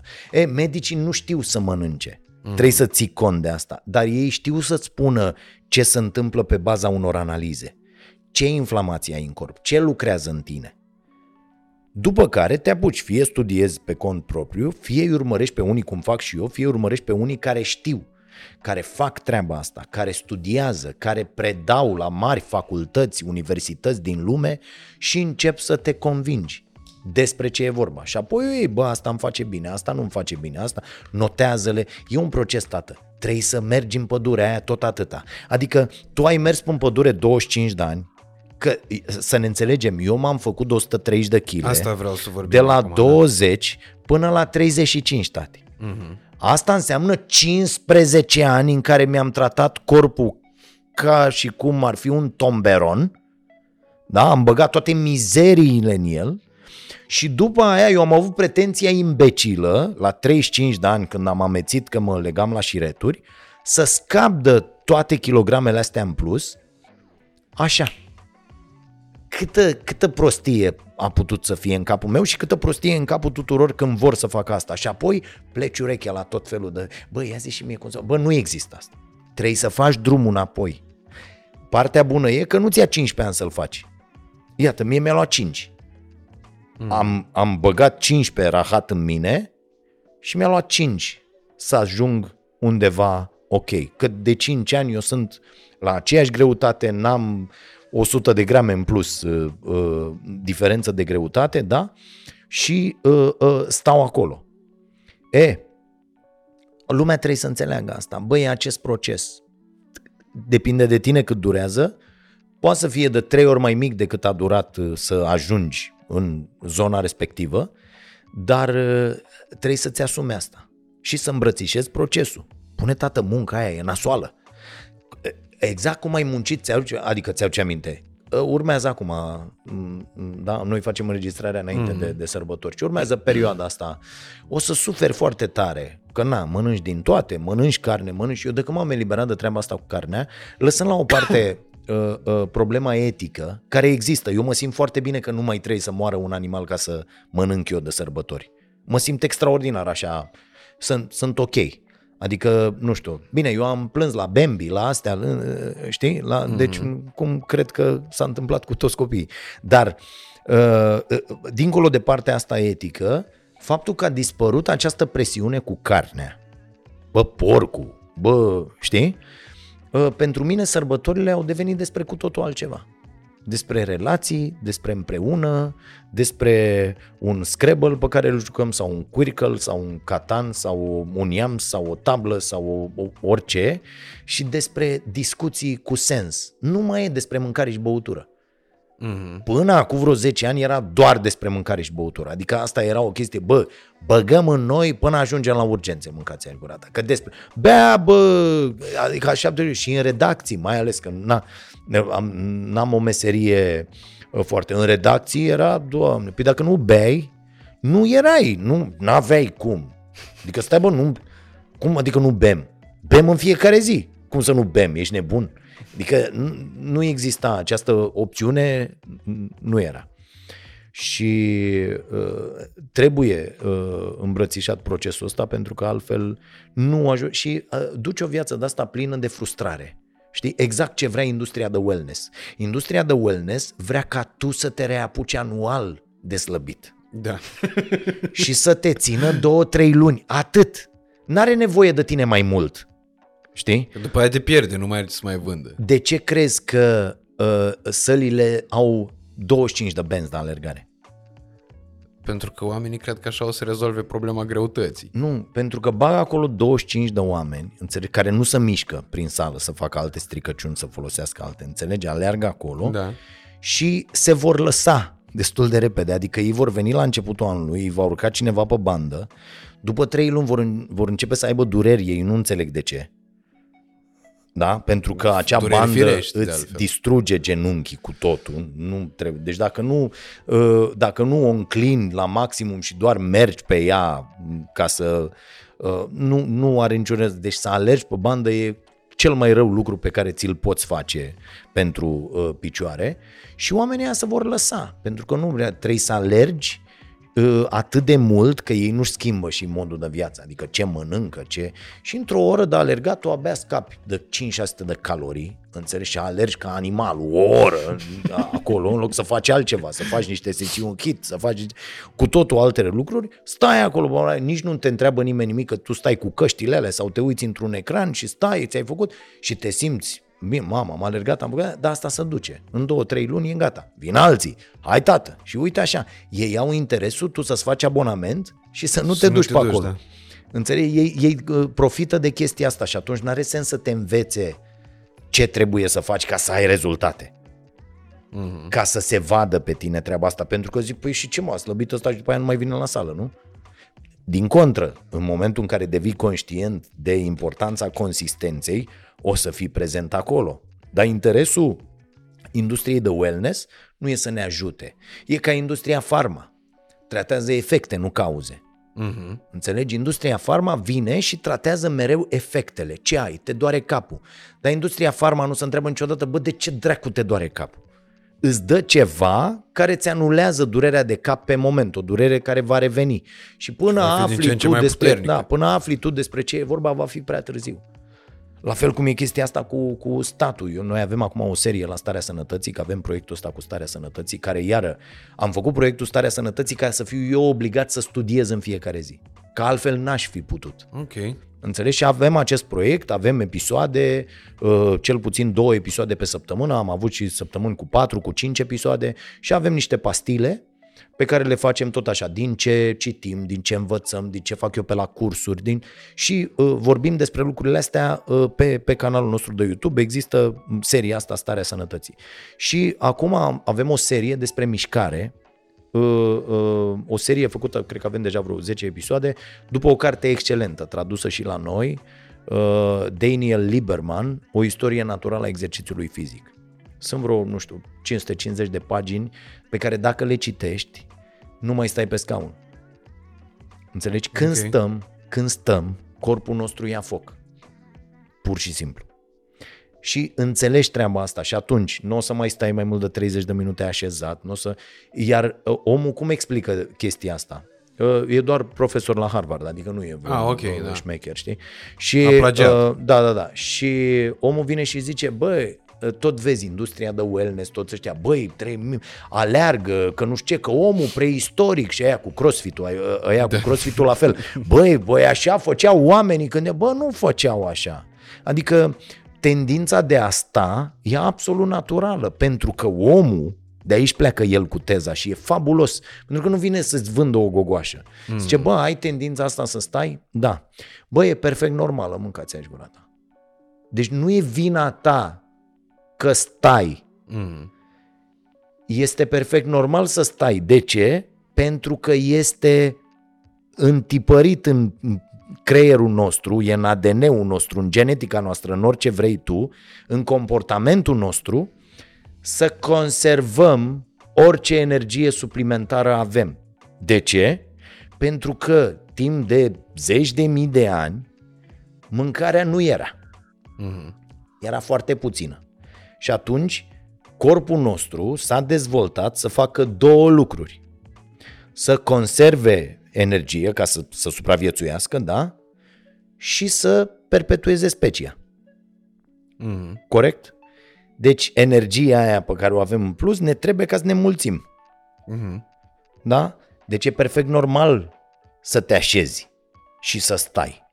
Problema cu statul e că s-a schimbat. Adică mâncăm foarte, foarte mult și stăm foarte, foarte prost. Înainte oamenii, ă, ai auzit de Ido Portal? Nu. E un specialist în mișcare, este senzațional, am făcut și cu el niște uh, uh, cursuri de-astea, este fabulos, o să uh, vorbim și despre asta. Oamenii stăteau în cu totul alte poziții când n-aveau scaune de pildă, știi? Sau când n- deci asta nu e o poziție în care stăm noi aici, nu e o poziție normală pentru om, Ok. Știi?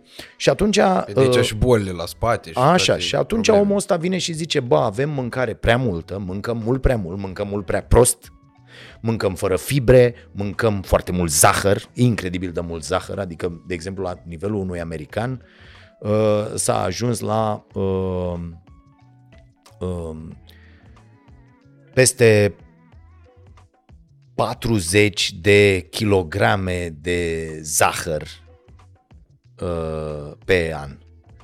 Înțeleg? Bă, 4, pune pe masa asta, 40 de kg de zahăr de la da? Mai ales că zahărul ia cu sub 40 de, de denumiri. Aici recomand tuturor pe Robert Lastig cu Metabolical, cu toate conferințele lui de pe, uh, de pe YouTube. Sunt fabuloase. După ce îl urmăriți odată, înțelegeți foarte multe lucruri, inclusiv cine sunt stăpânii hranei de pe planeta asta. Uh, și aici chiar vă recomand asta, uh, uh, Stăpânii Hranei de Stefano Liberti, o carte iar extraordinară. Vezi, citind toate lucrurile astea, încep să înțelegi, bă, stai puțin, de ce vor ăia, de ce... Adică dacă îl urmărești pe Lastic și îl citești, înțelegi că, bă, sunt vreo trei firme care controlează toată mâncarea din lumea asta. Nestle și... Da, deci, bă, cam ăștia băieții. Vreo trei firme controlează tot. După aia, e foarte important să înțelegi că această combinație dintre sare și zahăr cu dezbrăcarea alimentelor de fibre este ceea ce ne omoară. Mhm. Adică, ca să reziste pe raft, da, produsul ăla are nevoie de ce? Să nu mai aibă fibre, îi iau fibrele, că fibrele îl fac să arate urât după o perioadă, da? Bagă o căpșună în congelator și scoate a doua zi și decongelează-o. Da. Înțelegi? E, deci trebuie să iau fibrele, uh, trebuie să-i uh, potențez gustul. Da? Și atunci cum fac asta? Ce Zahăr. se întâmplă la rețetele? Zahăr cu sare, tată. Mm. Că trebuie să-ți fac și sete. Amestec sarea cu zahăr. Asta e, asta e ingredientul special din Coca-Cola, din Pepsi, din toate rahaturile astea. Înțelegi? Sare cu zahăr.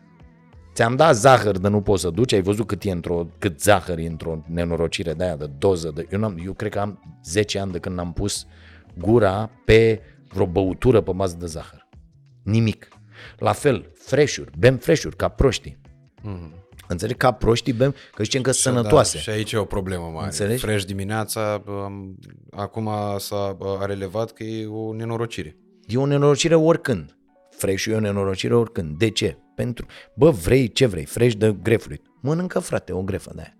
Vrei de portocale? Mănâncă două portocale. Vrei de mere? Mănâncă două mere, tată. Pentru că ai fibre.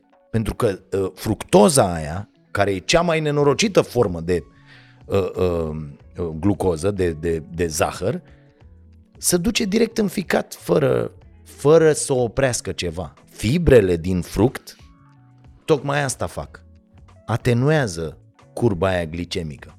Da? Ficatul nu se poate descurca cu asemenea cantități. Și atunci, planta tot de asta a făcut. De ce a făcut planta fructul? Explică asta uh, Jesse Anșospe în Revoluția Glucozei. Foarte mișto. Uite un mod care nu li se predă la școală copiilor. Dacă profesorul de biologie ar veni la clasă și ar spune, și le recomand cartea asta tuturor profesorilor de, de uh, uh, ce fac copiii la uh, din clasa a 5 nu fac botanică, după aia zoologie, Într-a după aia începe biologie, anatomia. după aia anatomie, nu, așa. E, să, să intre în clasă și să spună, bă copii, haideți să vă explic care e treaba cu fructele. Deci întâi cu plantele și după aia cu fructele. Și noi am, am făcut aceste explicații în seria noastră de la Starea Sănătății și, băi, cum ar fi, uite, doi copii se țin de mână și cum e cu glucoza și dacă să țin mână de picior e uh, fibră și așa mai departe. Astea sunt detalii. Dar haideți să vedem cum planta a înțeles, cum natura a făcut plantele să se înmulțească. Mhm. Planta pune în fruct, ce pune? Sămânță. Și ce mai pune? Dulce. Glucoză, da? Ok. Multă. Fructoză. Deci, de ce? Pentru că fiind dulce, planta aia, fructul ăla, atrage animalul. Da? Ok. Că e om, că e altul, că, da, oamenii n-aveau bude pe vremuri, da, erau tot niște animale care mergeau de colo-colo, Da. mai dădeau un caca, mai făceau, a, da, ok, bun. Și uh, te duci, iei aia, o mănânci, o mănâncă animalul, o mănâncă omul, mai încolo, peste nu știu cât, uh, așa, face un căcălică. Da. În căcălică ce? Sămânța, că am mâncat-o cu totul, că nu era ca la cum mâncăm acum, știi, hai să scoatem uh, semințele de mere sau nu, tată, să, înțelegi, să băga cu totul. Și ia uite cum se duce planta mai încolo și crește și acolo. Înțelegi? Concepută. Băi, asta în mintea unui copil care vrea să învețe, toți copiii sunt curioși, toți copiii vor să învețe, dar depinde cum le explici. Dacă tu te apuci cu toate rahaturile alea de planșe, cu fotosinteza ta și cu toate tâmpeniile de pe planetă și ea să uită săraci, nici nu înțeleg. Băi, eu n-am înțeles ce e aia, fotosinteză până până clasa a 10 Cât el zicea, și o Eu învățai nici ca, acum n-am înțeles. învățai ca papagalul ce, ce a zis, mă, ce e aia, mă, fotosinteză, ce dracu. Nu știu, bă, ceva cu lumina și cu dracu și face el învață asta cu pistilul și cu morților, înțelegi? Și tu, nu, nu, e, nu așa se învață. Mm. Știi? Adică, e, și nu mai știu de unde am plecat. Zi tu. Uh, uh, plecasem de la... Uh, uh, nici eu nu mai știu de unde am plecat. Asta, nu, asta e o, o tactică pe care o am. Bă, când vrei să știi dacă te mai ascultă ăla care, cu care vorbești, întreabă de unde ai plecat și gata. Păi, Așa. Dar nu e, nu e chiar neapărat valabil, pentru că tocmai Da, mă, dacă da. nu te-aș fi ascultat, aș Da, fi ținut da, minte da. de unde am plecat, care ar fi fost mintea Da, goală. da. Uh, ideea e că uh, la ce mă gândeam eu Tu, înainte tu de... despre asta voiai să vorbim? Că noi n-am discutat înainte Am, două, despre am ce două vrei. părți. Partea asta care mi se pare bă, senzațională. Și Că noi am ne-am, încă- ne-am luat, am început să vorbim așa, dar, uh, cum zic, n-am, nu știam dacă asta e tema. Da, nu, da. eu n-am teme de discuții Așa. de obicei. Ah, În ok. cazul tău mi-am setat două curiozități pe care le-am despre Ah, ok, tine. ok, ok. Uh, partea asta pentru că mi se pare senzație ce faci și în urma uh, a ceea ce urmărisem în uh, podcastul lui Măruță, uh, care mi s-a părut foarte tare. Da, da, acolo... Pentru că a, acolo ai vorbit tu pentru prima dată detaliat să aud eu despre chestia asta. A, să auzi tu. Pentru că la, de exemplu, starea sănătății și așa, eu nu mă uit, recunosc. Mhm. Mă uit la starea nației la emisiune, dar la pastile e mai greluț. Uh, Mă uitam la toate bă, interviurile pe care le făceai, mai ales atunci în perioada Da, aia, da, da. în 2019, înainte de prezidențiale, cum mi s-au părut cele mai calitative materiale care au existat atunci într-o campanie electorală inexistentă, uh, de altfel. Uh, și uh, în rest nu am atenția atât de distributivă încât să mă uit la, uh, la fiecare lucru de genul ăsta, dar e un subiect care uh, interesează mult. Uh, mă interesează și pe mine pentru că am tot primit foarte multe reproșuri că am ajuns într-un uh, uh, stadiu în care am început să-mi bat joc de sănătatea mea bând zilnic, de exemplu, uh, mâncând o dată pe zi, dar prost, nu pentru că fac fasting. Eu fac fasting că așa mi-aduc eu aminte, să mănânc o dată. Uh, și dormind dezorganizat și așa mai departe, iar chestia asta începe să se vadă pe fața mea. Am constatat-o eu uitându-mă în oglindă la 26 de ani, mi-am dat seama că am ochii ca Joker fără machiaj. Uh, moment în care m-am speriat, exact așa cum te-ai speriat și tu, doar că vezi, eu sunt în fața acestui impediment uh, uriaș, anume sărbătorile. Însă știu că practic acum soluția ar fi să bă, pe românește să fac ceva în ele sărbători din punctul ăsta de vedere și să o iau cu organizarea de acum, că Nenciu, colegul meu bă, pe care l-ai uh, cunoscut, acum 2 ani pe vremea asta avea 125 de kg și are 1,70 m, adică față de tine Da, da, da, da, da. vreo 16 cm. Uh, și a slăbit mâncând o singură dată pe zi, Uh, făcând sport haotic cam după ce a Mhm. mai citit și el și așa mai departe, dar măcar îți vede rezultatul, adică e uh, Bravo. admirabil cum arată acum Bravo. față de cum arată Mie nu, înainte. nu merge asta și eu nici nu am sfătuit pe nimeni dintre cunoscuți, că nu-mi permit așa să dau sfaturi uh, uh, la, la alți oameni, mai ales nesolicitate, dar uh, uh, pe mine nu, nu mă atrage deloc varianta asta cu o masă pe zi.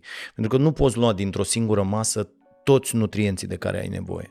Îți trebuie cel puțin câteva reprize, adică uh, corpul nu poate uh, uh, nici ficatul nu poate metaboliza la o singură masă uh, uh, asemenea cantitate de mâncare pentru un om normal care, nu știu, are o cheltuială, are un consum uh, uh, zilnic de, nu știu, 2000 de calorii, să zicem, deși și asta uh, merge uh, până la un moment în care uh, na, trebuie să te familiarizezi cu nutrienții și să înțelegi despre ce e vorba uh, uh, și să măsori ca să știi ce mănânci și cât mănânci, dar uh, după aia nu mai e o chestie să, să te raportezi.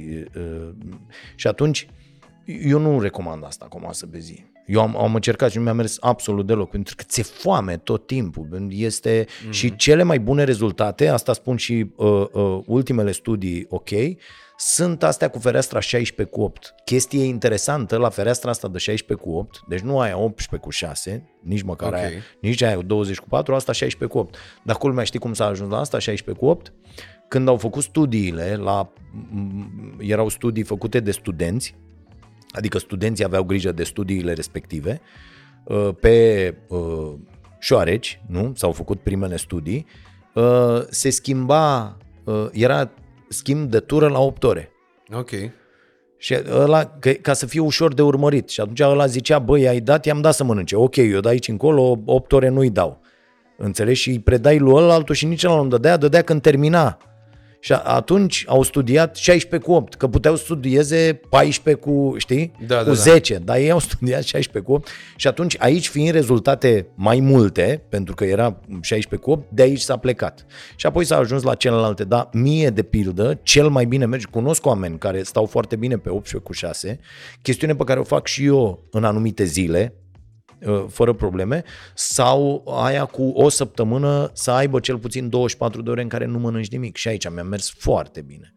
Foarte, foarte bine. Deci să ai 24 de ore, adică am mai ales după, uh, după ce fac treaba aia cu fotbalul, de pildă, și bag cantitatea aia mai mare de, de carbo Următoarea imediat zi nu după, mai mănânci nimic. în următoarea zi să nu mai mănânci 24 de ore. Și am, dar, e, dar e extraordinar. Dar aici fiecare trebuie să studieze. Adică cunosc oameni care fac uh, uh, uh, și au ajuns la performanțe de-astea incredibile. Cu, uh, odată la șase luni fac uh, 30 de zile. Sau, adi- adică sunt, nu, eu nu am curaj nici măcar să mă gândesc. Mintea mea nu cuprinde uh, uh, uh, treaba asta. Am, încer- am vrut să facem asta acum, de pe 1 decembrie. Am zis că, bă, de, hai de pe 1 până la Crăciun să nu mai mâncăm nimic. Păi nu, că ai fi ajuns la spital. Bine, pentru că uh, de Crăciun be- începeai să sigur, da. Știi? Și prima masă pe care o ai după un asemenea fasting, că ăsta e fasting Trebuie să fie foarte ce, light. Ce vorbesc eu, ce zic eu, asta 16 cu 8, 20 cu 4, 18 cu 6, asta se numește uh, uh, time restricted eating. Mm-hmm. Da? Nu este neapărat fasting, dar fasting ăsta care, care are beneficii uh, uh, pentru sănătate fabuloase, extraordinare. Era o chestie uh, uh, spusă tot așa de un, un specialist, îmi scapă numele acum, adică nu fac legătura, uh, și zicea, uh, vreți să vedeți că, a, David Sinclair povestește în podcastul lui, Fratele lui Bob Sinclair. da, uh, în, în uh, um, podcastul lui și în cartea lui uh, care a fost tradusă și la noi în, uh, în limba română. Și uh, el vine și zice, intrați, dacă vreți să vedeți cei mai longevivi oameni, într-un cămin de bătrâni. Da. Și o să plauzibil. vedeți, și o să vedeți că aproape de fiecare dată o să fiți întâmpinat de o doamnă subțirică, foarte, foarte slabă și mică. Mhm. Și care nu mănâncă foarte mult. Înțelegi? Uh, uh, și acești oameni trăiesc uh, foarte mult. Sau u- uită-te la cei care fac, nu știu, dacă citești zonele albastre sau există foarte multe uh, cărți pe, uh, pe această temă despre longevitate, cu zonele de pe glob unde sunt cei mai mulți oameni care depășesc vârsta de, de 100 de ani. Și la fel, să În vezi că general, nu unde sunt- câștigă PSD-ul la alegeri. acolo. Uh, nu sunt.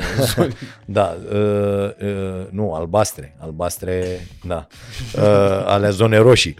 Da. Uh, nu, toate zonele astea despre care se vorbește, Okinawa, toate sunt, sunt foarte multe, în Sardinia, în Italia, sunt foarte multe zone unde, e, da, acolo sunt mai multe ingrediente, dar vei vedea și clima contează foarte mult. Uh, contează, contează comunitatea, contează uh, absența stresului, asta e foarte important, mm. contează cum dormi, contează, sunt foarte multe lucruri, contează cum respiri, contează cum dormi, contează să nu ai stres și eu aici, aici am lucrat foarte mult pentru că mi-am dat seama că dacă nu elimin componenta asta de stres și de haos în program, n-am absolut nicio șansă să fac nimic. Că mai sunt oameni care fac lucrurile regulamentar și n-au rezultate. Adică vin și zic, da bă, am ok, uite, țin asta, nu mai mănânc seara, mănânc sănătos, îmi țin. Sunt oameni care fac asta foarte, foarte... și n-au rezultate. Și dacă te duci să ai o discuție cu ei și să vezi, bă, ia hai să vedem, ia spunem, ce lucrezi?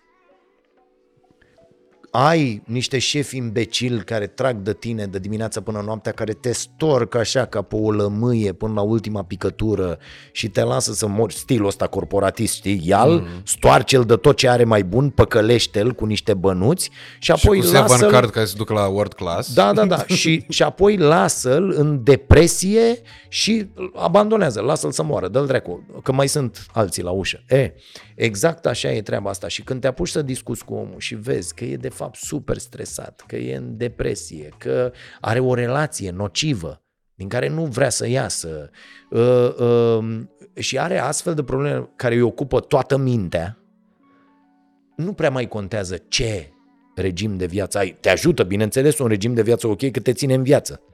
Știi? Și nu te duce către aceste excese uh, uh, care până la urmă te îngroapă. Și mai e o problemă pe care eu o zic mereu, apropo și de ce s-a preluat din ce am zis la, la măruță și tot, pentru că publicațiile astea care au preluat de acolo și care au dat tot felul, află cum ați la află, cea, o tâmpenie, știi, că nu, nu, nu despre asta e, e vorba. Dar mie asta mi-a zis un medic bătrân înainte să mă apuc de chestia asta. A zis, bă, fii atent aici. M-am dus odată cu cineva care băuse prea mult energizant și a avut o reacție uh, nasoală la inimă. Mm. Și am vorbit cu un doctor și ne-a zis, bă, și eu și voi, adică, mă rog, o să zic și eu și tu, da?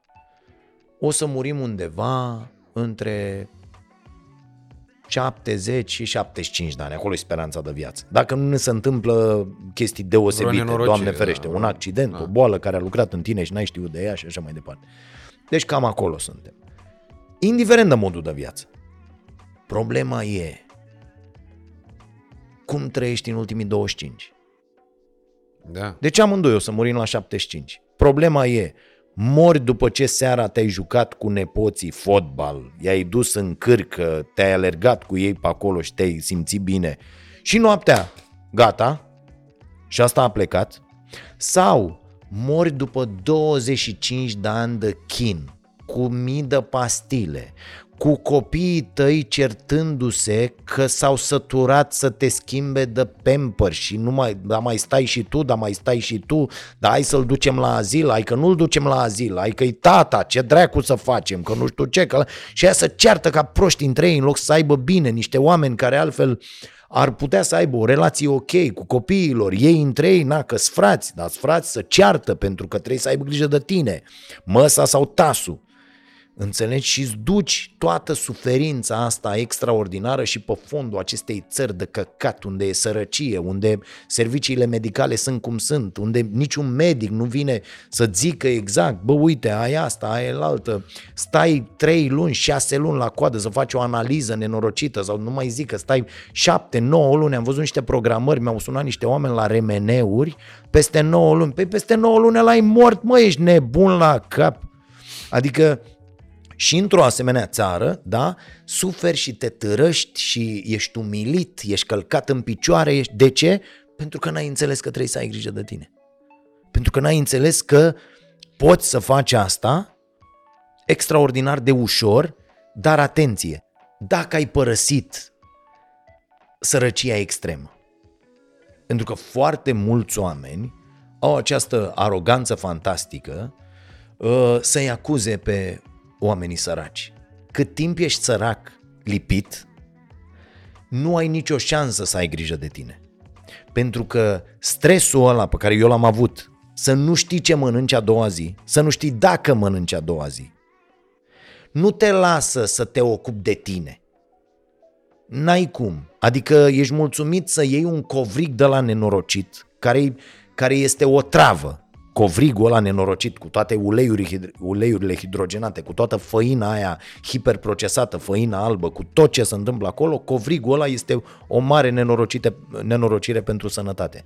Dar te duci, îl iei și mergi mai departe, mănânci, muncești, Uh, până la epuizare, vii acasă, te culci și ai resurse cât să te duci la munca a doua zi, pentru că așa e societatea asta prost făcută. Te duci acasă, te culci și ai energia necesară și resursele necesare cât să te duci la muncă și a doua zi. Și mergi așa ca un hamster de ăsta pe o roată până când cobori și s-a terminat. E, eu n-am reușit cât am fost sărac să am grijă de sănătatea mea. A, aici voiam să ajung, pentru că urma să te întreb o chestiune care mie mi se pare foarte importantă. Uh, e un traseu destul de des întâlnit al uh, tinerilor care au făcut sport în, în adolescență și chiar în primii ani ai tinereții, uh, după care uh, s-au lăsat de sport, au avut uh, un declic total în care, uh, cum spuneai tu, și-au, uh, să nu fiu chiar atât de dur, că și-au transformat corpul în tomberoane, dar e interesat de orice altceva numai de uh, starea corpului uh, lor, nu, corpurilor lor, nu. Uh, și după aia au realizat, uh, au re-realizat cât de important e, sau de fapt abia atunci au realizat cu adevărat cât de importantă e treaba asta, au avut declicul respectiv și de atunci a început practic o viață extraordinară. Într-adevăr, în cazul tău uh, e uh, ușor de intuit că e similar momentul în care te-ai apucat de treaba asta cu momentul în care tu deja aveai o liniște financiară. Deja aveai un anumit nivel al maturității, uh, deja aveai niște împliniri profesionale foarte mari care te făceau să nu mai fii ahtiat după rezultate și așa mai departe. Și brusc viața ta devenise mai liniștită și perspectiva se mărise de timp. Adică tu ai putut să te gândești la viața ta de la 70 de ani în momentul în care ți-ai dat seama, zici, bă, stai puțin, că mai e o grămadă de trăit. Că mie acum, în momentul de față, sincer să fiu, mi se pare că e foarte important azi ce fac, că mâine, ă, lasă bă, mâine, vedem noi mâine. Hai vedem de-aia în seara să asta. Zice, de-aia să zice, bă, mintea, să ai mintea de la sunt mulți sportivi. De exemplu, citeam un interviu uh, dat de Budescu de curând, un talent extraordinar, un copil pe care eu îl cunosc de când avea 15 ani și uh, el zicea, am ajuns la 30 de ani, dacă aș fi avut la 15 ani mintea de acum, lucrurile ar fi stat cu totul altfel. Și așa spun foarte mulți oameni. E o carte foarte interesantă, tradusă anul trecut sau anul ăsta și la noi, a lui Oliver Burkeman, se numește 4000 de săptămâni.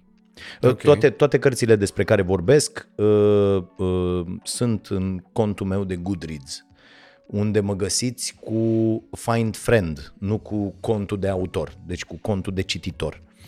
Uh, ăsta, Burkeman, uh, a scris cartea asta foarte simplă uh, și cu tremurătoare. Cartea poate fi rezumată într-o singură frază. Avem 4.000 de săptămâni pentru o viață normală.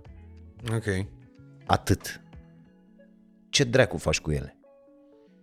Bă, 4.000 foarte puține. Sunt 4.000 de săptămâni. Dar tu când ai început să-ți pui pentru prima dată problema asta? Uh, și uh, mai întâi de toate, hai să o luăm cronologic. După, de ce dup- te-ai lăsat de sport? După, uh, pentru că uh, am, aveam, am descoperit acum târziu care era problema. N-am știut-o. Am, am dat vina tot timpul pe mine că nu pot rezista la efort extrem foarte mult. Adică uh, sportul presupunea perioade de pregătire uh, foarte uh, intense, susținute, da. intense unde eu nu aveam disponibilitatea, eram pe scurt o lepră, adică nu eram dispus să pun acel efort maxim care ți asigură evoluție, mm-hmm. care ți asigură creștere. Și atunci uh, am considerat că e o cale mai ușoară asta cu școala uh, față de efortul ăla extrem. Okay. Mulți consideră invers. Eu am considerat că efortul ăla extrem de la sport e mai nasol decât uh, partea asta cu învățatul și cu școala și cu uh, gargara, cu îi zici lui ăla, nu știu ce, mai citești o carte, mai... Hai bă că e mult mai, mult mai ok, mult mai simplu. Uh, și erau și vremurile. Să faci sport când am făcut eu sport, adică înainte și imediat după 89, era al dracului de greu. Pentru că nu aveam nimic. Eu am făcut patru ani de tenis de câmp mergând uh, uh, de la 7 la 11 ani cu cheia de gât împreună cu alt coleg de, de clasă cu Gerică și mergeam uh, ca nebunii, traversam tot orașul, să ajungem până la hipodrom, la Ploiești, acolo unde erau terenurile și pe drum. Ne mai băteau unii, ne mai alergau alții, ne dădea două șuturi în fund șoferul când mai, ne mai hlizeam până spate pe acolo și coboram la capăt și la uh, uh țineau ușile închise și nu, doar noi mai uh, uh, eram în autobuz. Uh, n-aveam de foarte multe ori bani de mâncare, adică aveam, uh, mergeam de exemplu vinerea la antrenament pentru că profesorul nostru de tenis și mergeam neapărat vinerea, aveam vreo 3 sau 4 antrenamente pe săptămână, dar vinerea eram acolo. De ce? Pentru că uh, profesorul nostru de, de tenis, uh, uh, Mane al chema, uh, punea 5 lei, o bancnotă de 5 lei, și zicea, bă, jucăm bambilici. Bambilici, așa se numea, jucai doar în uh, terenul de serviciu. Da? Făceam okay. tenis de câmp și în, da. uh, în terenul de serviciu jucai și îți, uh, na, rafinai loviturile și cine câștiga lua aia 5 lei. Nu era fericire mai mare pentru mulți dintre noi de acolo, adică nu doar pentru mine, uh, bănuțul ăla care era mai ușor decât uh, aia de un leu, aia de 3 lei, da? ăla mm-hmm. de, de 5 lei, cu care mă duceam direct în centru la cofetărie și luam un ecler și o citronadă. Ok. E, de multe ori aia era mâncarea pe ziua respectivă. De multe ori. E, să faci sport, eu am făcut aproape 2 ani de atletism pentru că de multe ori după antrenament ne dădeau ciocolățică de asta ca supliment de efort. Aveai mm-hmm. supliment de efort, îți, îți dădeau acolo ceva și îți dădeau o ciocolată de asta. Adică te duceai acolo, alergai, de zborai ficații și mâncai o ciocolată de asta la final. Pentru că nu aveai de unde să mănânci altceva, știi? E, și erau condițiile astea în care se făcea sportul, care erau inumane, pur și simplu, de foarte multe ori. Și dacă nu aveai mijloacele necesare, era și mai greu. Uh, dar am aflat acum 5 ani cu ocazia unui control la inimă. Că ai fi putut duce efortul ăla. Nu, că am o problemă cu care pot să trăiesc fără niciun fel de, de treabă câte zile o avea, dar este la efort extrem, că am făcut cu test de la de efort cu tot, tot, tot, există o anumită, cu o supapă acolo, ce nu știu exact să explic, mi-au explicat doi cardiologi până acum, e o problemă din naștere, dar corpul meu, eu am avut situații când am leșinat la sală, am leșinat uh, uh, pe teren la uh, fotbal, când corpul meu, după un anumit prag, nivel, da. prag, îmi dă shutdown. Ok. Pur și simplu. Și aia e că trebuie, bă, ca să nu mori, trebuie să te oprești mm, acum, știi? Acum, eu am văzut doi medici care mi-au zis chestia asta, noi să vede, la ultimul la care am fost, că am zis, bă, mai trebuie să mai iau o părere o ceva, mi-a zis, bă, nu e, adică, da, e, s-ar putea să fie ceva acolo, cu o supapă care e un pic mai mare și cum închide, ce face, nu știu ce, dar nu te îngrijora, nu e nicio problemă, că prima dată, primul m-a speriat rău de tot, cum sunt și medici ăștia, știi? Domne, control din 6 în 6 luni, trebuie să vii la... M-am dus după 6 luni, după încă 6 luni, după, acum m-am dus la altcineva care mi-a zis, nu, așa, acum mai ales după 45 de ani, așa, la 2-3 ani să vii, să uh, vedem exact, dar nu e, nu, stai, stai fără grijă, eu sunt și destul de ipohondru, adică eu îmi fac analizele în fiecare an, văd exact, am uh, situațiile, compar, uh, că eu și așa am făcut drumul ăsta. Bă, mi-am făcut tot timpul, adică m-am măsurat, mi-am luat, am văzut, bă, ce nu merge, ce merge, unde, ce, ce-mi lipsește, îmi lipsește asta, trebuie să suplimentez asta, trebuie să iau, că dacă nu știi ce se întâmplă în interiorul tău, și aici e o, linie, e, o, e o linie destul de fină, pentru că există mulți care o să spună că după aia cazi în patima statisticilor și Așa? bă, devii obsedat de chestiile da, astea. Da, e adevărat, e, e un pericol. e un pericol. De pildă, nu știu, măsori tot ce uh, faci și ajungi să uh, faci lucrurile astea și da, uh, poți, uh, mai ales în ochii multora, să zici, bă, dă-te încolo că ești nebun, ce ai? E, și într- întorcându-le la Burkeman, uh, bă, 4.000 de săptămâni. Eu mi-am dat seama de treaba asta fără să fi citit cartea, adică mi-am dat seama de când am reușit, cum ai zis tu, să ridic privirea, adică să nu mai văd așa la bara din față, mm. de la mașina din față, știi? Să mă uit așa și să zic, bă, stai mă, că ăștia dacă o iau așa, așa, dacă o iau așa, așa, uite, trebuie, ă, ă, mai e, mai e mult, știi? Atunci când ești apăsat de greutăți și de stres și de și mai ai, cum aveam și eu, și copii de crescut și tot, tot, tot, ești băgat atât de mult în lucrurile alea, încât tu nu poți ridica privirea, să nici măcar să te uiți într-o oglindă, să te bă, ce fac? Unde sunt? Stai puțin, opriți-vă nițel. Mm. Știi că e bă, aprinde lumina, ne organizăm un pic, că e a treia oră când... Da?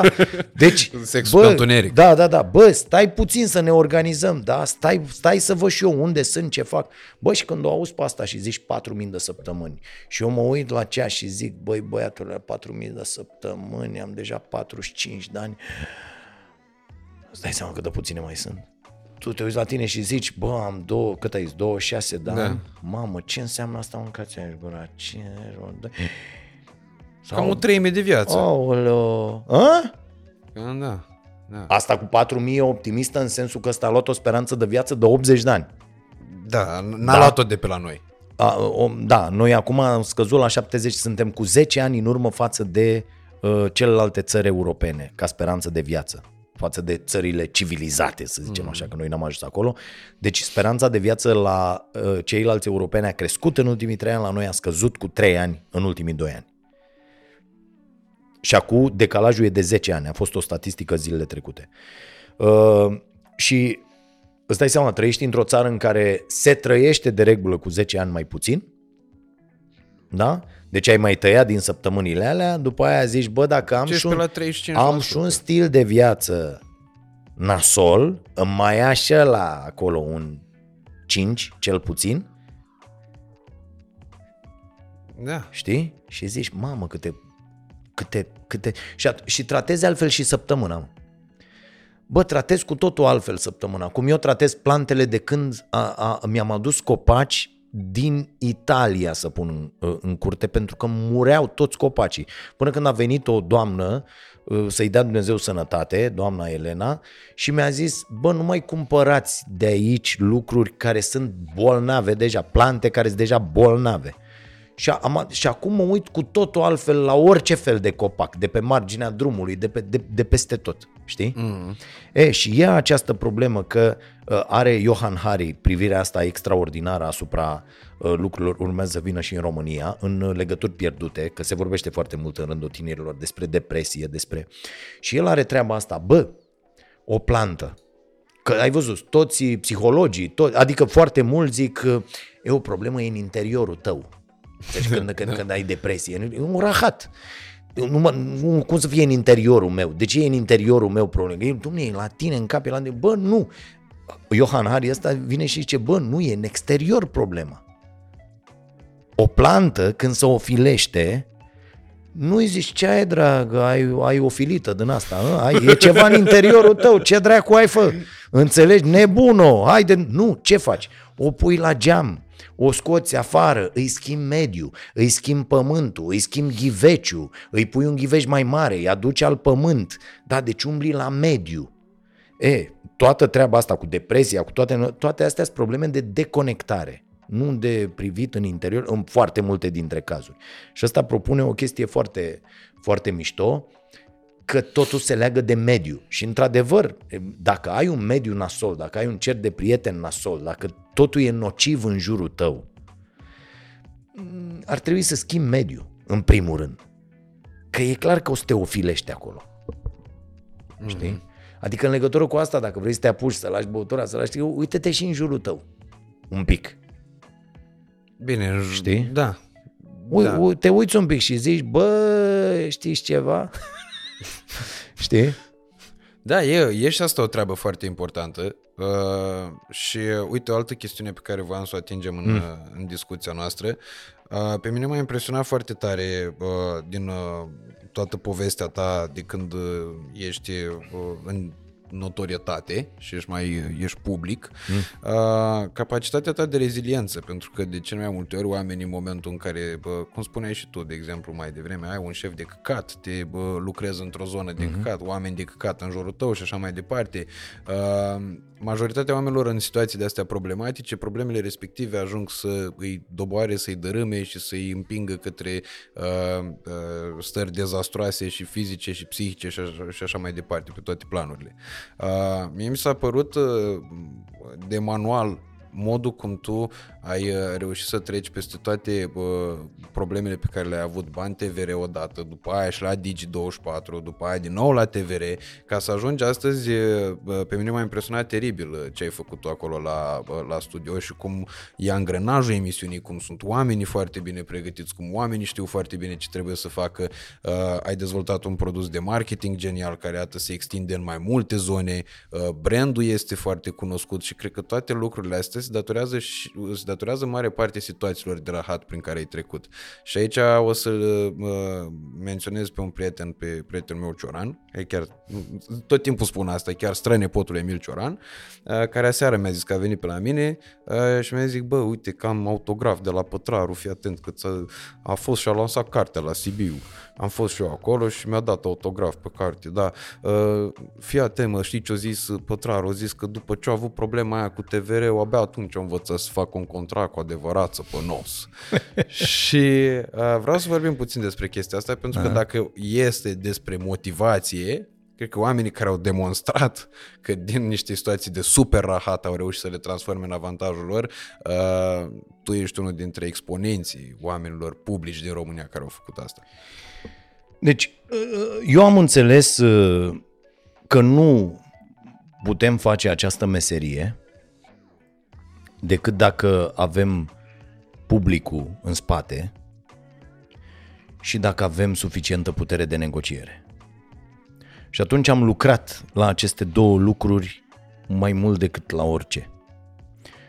Uh, am avut grijă întotdeauna să existe această imagine în cazul nostru cu publicul în spate, noi urlând într-o portavoce, chiar dacă uneori măscări, mm.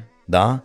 la cele două construcții uh, care și-au dat mâna în ultimele decenii împotriva cetățenilor.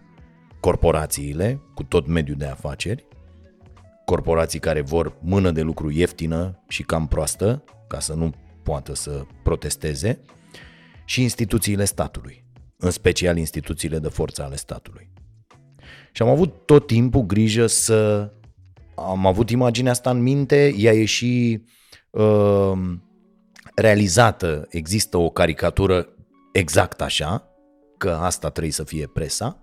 Problema e că pe parcurs, mai ales de când a apărut treaba asta cu tehnologia, de când cu internetul, de când eu fac meseria asta dinaintea internetului, uh, de când uh, a venit tehnologia și a zis ia dă-mă portavocea aia încoa, dă-te drecu de ziarist, ne zici tu nouă ce să facem, hai să democratizăm toată informația și ia uite ce facem noi acum și dăm o portavoce și, cum spune Umberto Eco, idiotului satului, da? și toată lumea are o voce, indiferent ce are de zis. Și vă luăm vouă, jurnaliștilor, această funcție de paznice a informațiilor, de gatekeeperi mm. și o dăm oricui. Da? După aia toată lumea s-a orientat și au zis, bă, ăștia băieții care controlau lumea au zis, bă, cum dracu facem să controlăm în continuare noi, folosind ce a făcut tehnologia. Și au zis, bă, știm cum facem.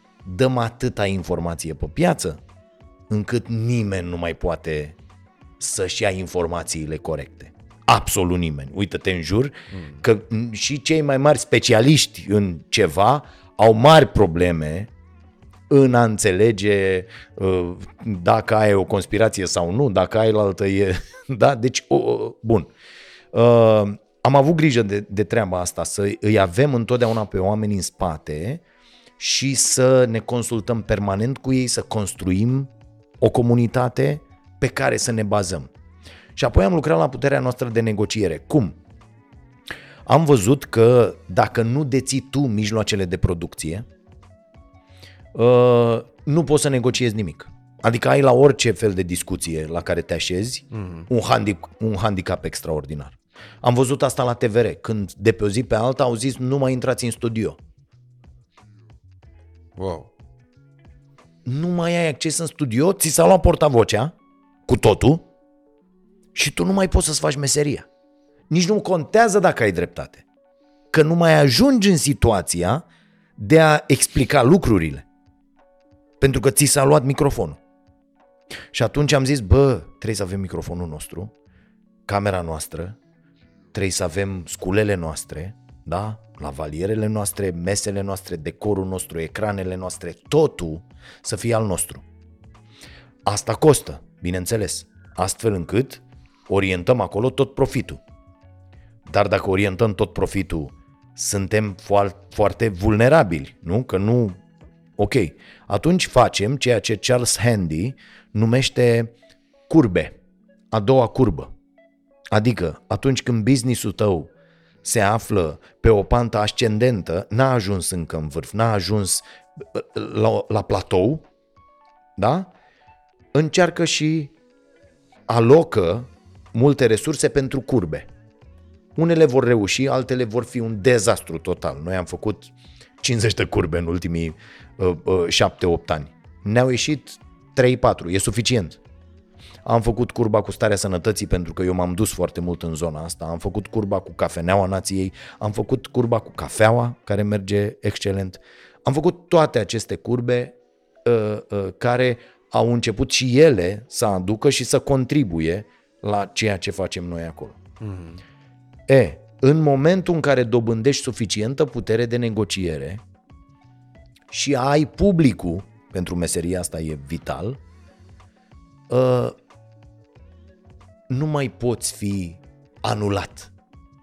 Nu mai poți pierde, chiar dacă pierzi un contract.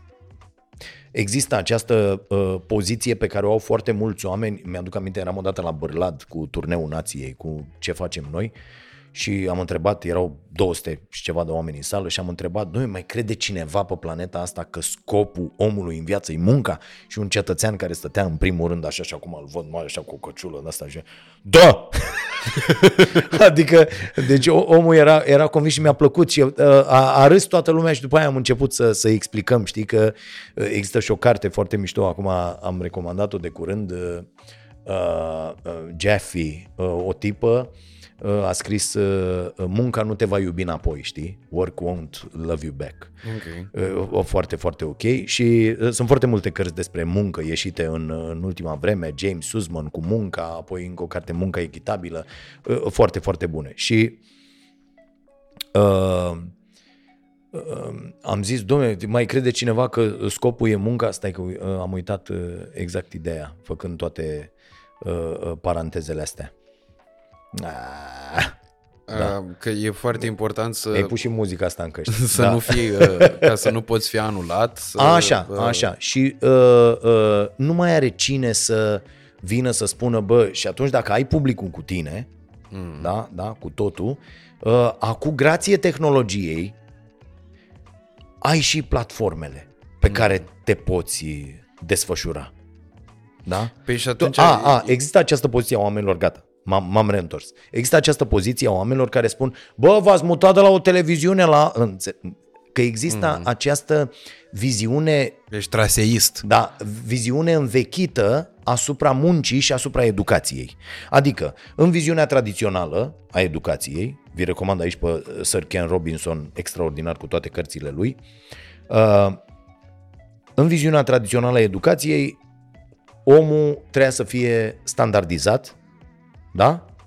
Toți, uh, uh, învățarea era unidirecțională, eu de la catedră vă vorbesc vouă, la fel tuturor, pentru că toți sunteți la fel, fals. Da, da? Dar toți ajungeți la fel. Dar toți veți ieși de aici la fel, astfel încât noi, orice unitate dintre aceste 30 de unități, pentru că sunteți niște unități de producție, dragi copii, orice unitate luăm și o punem undeva, într-o corporație, dragi, la ce oriunde, veți îndeplini aceleași funcții și pentru că noi vă educăm în acest spirit, nu veți face scandal, veți fi ascultători, obedienți, disciplinați și veți duce o viață până veți ieși la pensie de acolo. Da? E, nou mod de educație care nu are absolut nicio legătură cu România educată, cu maculatura aia de proiect, cu ce a scris Da, Iohannis sau categoric. cu așa, spune, bă, nu. Apropo, Radu Cioran a avut o dirigentă pe Carmen Iohannis. Că... Mhm. și asta mi se Da, pare da, da. foarte amuzant. Uh, uh, uh, în ce trebuie să devină educația, învățarea nu mai este unidirecțională. Învățăm toți, da? Uh, după aia, uh, profesorii devin niște facilitatori.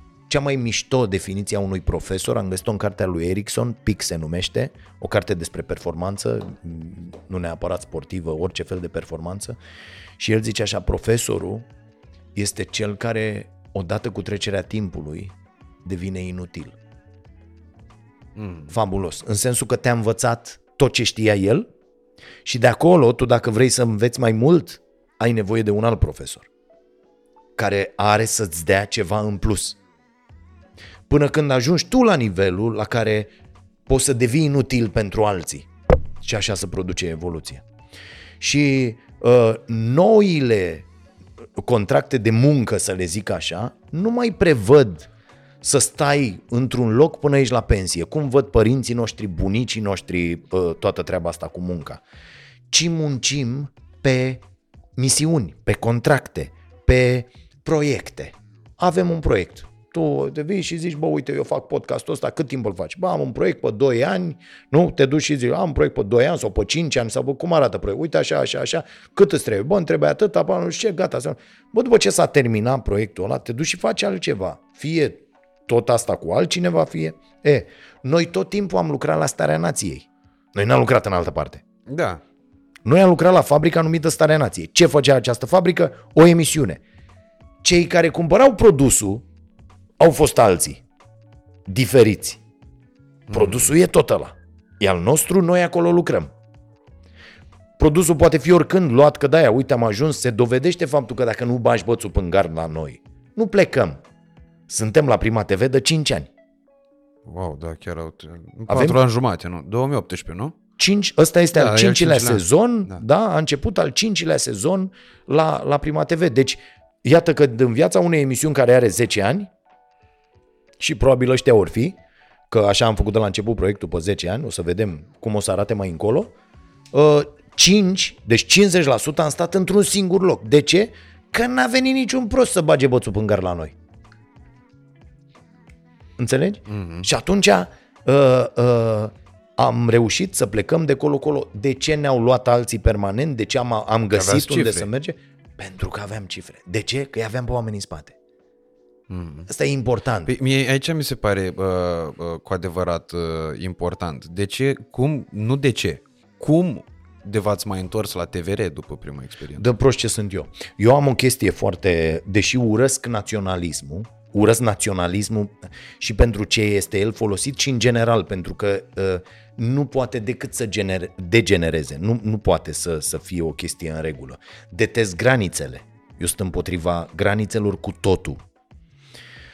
Detest orice fel de diferență care se face între oameni. Mi-a scris un cetățean ieri care a zis că este talentat scenarist, nu știu ce, mi-a, mi-a scris, mă puneți și pe mine în legătură cu un domn producător de la Prima TV? Și am zis, nu ți se pare că ești al dracului de misogin când zici, mă pune și pe mine în legătură cu un domn? Da, mă, dar nici nu m-am gândit la asta. Zic, zic, zic, vezi că avem doar doamne. Ce te faci? Că sunt doar producătoare, nu sunt producători. Înțelegi? E, uh, uh, și atunci uh, treaba asta cu, cu națio- o să zică lumea că sunt nebun, eu vă anunț că sunt după două emisiuni înregistrate pentru că am tras pentru sărbători foarte mult și ora este 9 fără 20 și eu am lucrat azi două emisiuni, lucrez de la 7 uh, aproape în continuu, m-am oprit doar o oră înainte să vin aici să joc ping-pong. Am făcut uh, uh, sportul, ca să înțeleagă Da. oamenii că de ce îmi pierd uh, repede ideea după uh, uh, atâta timp. Plus că e final de decembrie, toată lumea își pierde Da, toată lumea idei. e obosită, da, da, da. Așa, și, uh, dar eu când m-au chemat la TVR prima dată, am avut chestia aia, știi? Eu Că e încă televiziunea sunt între, publică. da, da, da, sunt între proștii aia care cred că putem face lucruri aici, noi, chestii, la, la, la, și e, era o, o treabă de emblemă. Bă, totuși, bă, e televiziunea publică, oricât ai zice, orice s-ar spune, orice, băi, e televiziunea publică, știi? O, oriunde te duci, de exemplu, vorbesc cu oameni de pe afară și, și vorbeam și atunci, uh, bă, ia zi-mă, ce, unde și unde se transmite asta? Bă, e la televiziunea publică. Da, Știi, pe era bine, o chestie, La aia bă, televiziunea publică și da, rupe. că însemna ceva. Adică, bă, uite, la voi e BBC-ul, bă, la noi e TVR-ul, știi? Rahat, nu știu oia că la noi... E locul șase. Ce e? Șa, șa, șase, șase, șase, șapte, opt, nouă. Nu, nu, nu, de 15, ceva de genul ăsta. Mă rog, nu, nu contează. Și ne-am dus prima dată cu această idee, bă, hai că facem, că rupem, că... și am făcut 2 ani, a fost o chestie Și erau extraordinară. cifre și acolo. Da, da, erau cifre foarte mari, cele mai mari de la ce se întâmpla acolo la, la TVR, mă rog, nu punem de-astea campionate mondiale sau alte, dintre emisiunile zilnice vorbesc, și uh, am plecat într-un mod foarte, foarte uh, uh, urât, cu, cu foarte multe probleme, cu probleme cu presiuni, cu uh, presiuni din, din foarte multe părți, adică m, de la Patriarhul Daniel până la uh, Muguri Sărescu, până la tot felul de, de tâmpenii de-astea, Gabi Oprea, tot felul de băieți de ăștia. Și uh, uh, am plecat atunci la, la Digi, aibă proiect, nu știu ce, la la la, a, hai să facem, hai să trece. Și după un an la Digi, când am văzut ce se întâmplă de fapt acolo la unitate, uh, m-am zis, bă, ce naiba facem? Și a apăruse această oportunitate, bă, hai înapoi la TVR ca să facem lucruri așa cum trebuie, așa cum era uh, Irina Radu atunci, haide că nu mai, nu mai sunt ăia dinainte, nu, mai, nu vă garantez că nimic, că nu, până când au dat-o pe ea afară, a venit Madame Gradea, trebuie să spun că am câștigat uh, procesul cu 30.000 de euro despăgubiri pentru uh, că am fost dați afară abuziv, bineînțeles, a fost o gândire cu ordin de la partid, de la PSD, adică știm tot ce s-a întâmplat și cum uh, și cum s-a întâmplat. Noi am aflat dinainte, de aia am putut să facem acele înregistrări, pentru că noi știam cu șase luni înainte că urmează să fim dați afară. Și atunci, bineînțeles că înveți să-ți iei măsurile de rigoare ca să apari și să zici, bă, stați să vă explic ce s-a întâmplat, mâncava gura, că noi știam de șapte luni. Iată! Și când am început să arătăm, lumea a zis, să spun, n-am arătat decât 5% din ce avem. Pentru, Ok. N-avea sens să facem mai mult pentru că noi n-am făcut decât să ne apărăm. Înțelegi? Da, da. Dar, dar lucrurile erau, adică au, sunt așa de dimensiuni cosmice cu, cu ce se întâmplă acolo și to- toată treaba. Și care a fost toată uh, uh, conspirația. Adică eu n-am numai discuții la care am asistat eu. Înțelegi? Adică au făcut tot felul de oameni discuții în ajutorul nostru când le-am explicat despre ce e vorba. Mm. Și lucrurile s-au discutat mult mai liber fără noi la masă. Da, categoric, da. Înțelegi? Alea adică discuțiile cele mai frumoase. Alea, alea sunt cele mai frumoase discuții. Când nu e și când vine un ciuri buri pe care îl aduce doamna și îl angajează avocatul sufletului care pierde toate procesele, care nu știu ce, și începe să vorbească despre tine acolo. E șmecherie mare. Să auzi de fapt care e strategia și cum i s-a ordonat lui să facă astfel încât noi să fim dați afară. A, păi, e, practic a durat Știi? uh, uh, șase luni tot Șase procesul. luni, da. ca S-a să ordonat nu să fim piardă dați bani. afară de la partid undeva în noiembrie și Ok. noi am plecat în vară. Asta în Înțeleg că 2018. Trebuia să ne împingă să... Da, da, da, da, da. Și atunci am zis ok. Și apoi a apărut această oportunitate cu, cu prima care era într-o situație dificilă atunci, cu insolvență, cu... a fost un mare risc pe care ni l-am asumat, pentru că la o societate în insolvență știi Poți să nu aproape ți iei banii. sigur că, bă, nu-ți iei toți banii, nu-ți iei la timp, nu... Dar am făcut treaba asta, am, am vrut în continuare faptul că ne-am făcut între timp, aveam deja, da, ne-am făcut studio, ne-am făcut in- chiar dacă aveam la Casa Presei, apoi am folosit banii de aici, absolut, deci aproape toți banii, noi am reinvestit în, în ceea ce facem noi, adică ce ai văzut tu acolo e investiție 400 de mii de euro cu tot cu scule, cu tot cu, adică sunt bani, bani pe care noi putem arăta întotdeauna, adică noi n-am zis, mamă ce, stai puțin că ăștia iau o grămadă de bani, nu, toți banii aia s-au pus într-o căciulă și din căciula aia am luat și am cumpărat tot pentru, uh, uh, pentru emisiune, să arate mai bine, să arate. Eu n-am suportat să încep al doilea sau al treilea sezon în același decor cu aceea. Nu. Și acum, față de sezonul trecut, ce am Am pus o masă. Bă, masa aia a fost vreo 7000 de euro, tată, negociată și paranegociată, că lucrăm cu niște oameni care zic, hai mă, că lăsăm, că facem, dar e foarte complicat să faci lucrurile alea să arate uh, într-un fel, știi? Și uh, uh le-am făcut uh, uh, astfel încât să fim pregătiți oricând pentru orice. Adică, noi am luat, uh, precum Hatfield, uh, uh, astronautul, Uh, și are și o carte tradusă la noi, Sfaturile unui astronaut pentru viața pe Pământ, care uh, e, e foarte bună cartea. Noi am luat fiecare situație. Bă, ce ar putea să nu meargă aici? Și așa face un astronaut.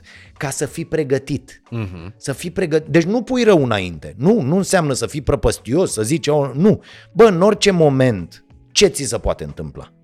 Asta, asta, asta, asta, asta. Ok, le punem pe hârtie și începem. Dacă se întâmplă asta, noi facem asta.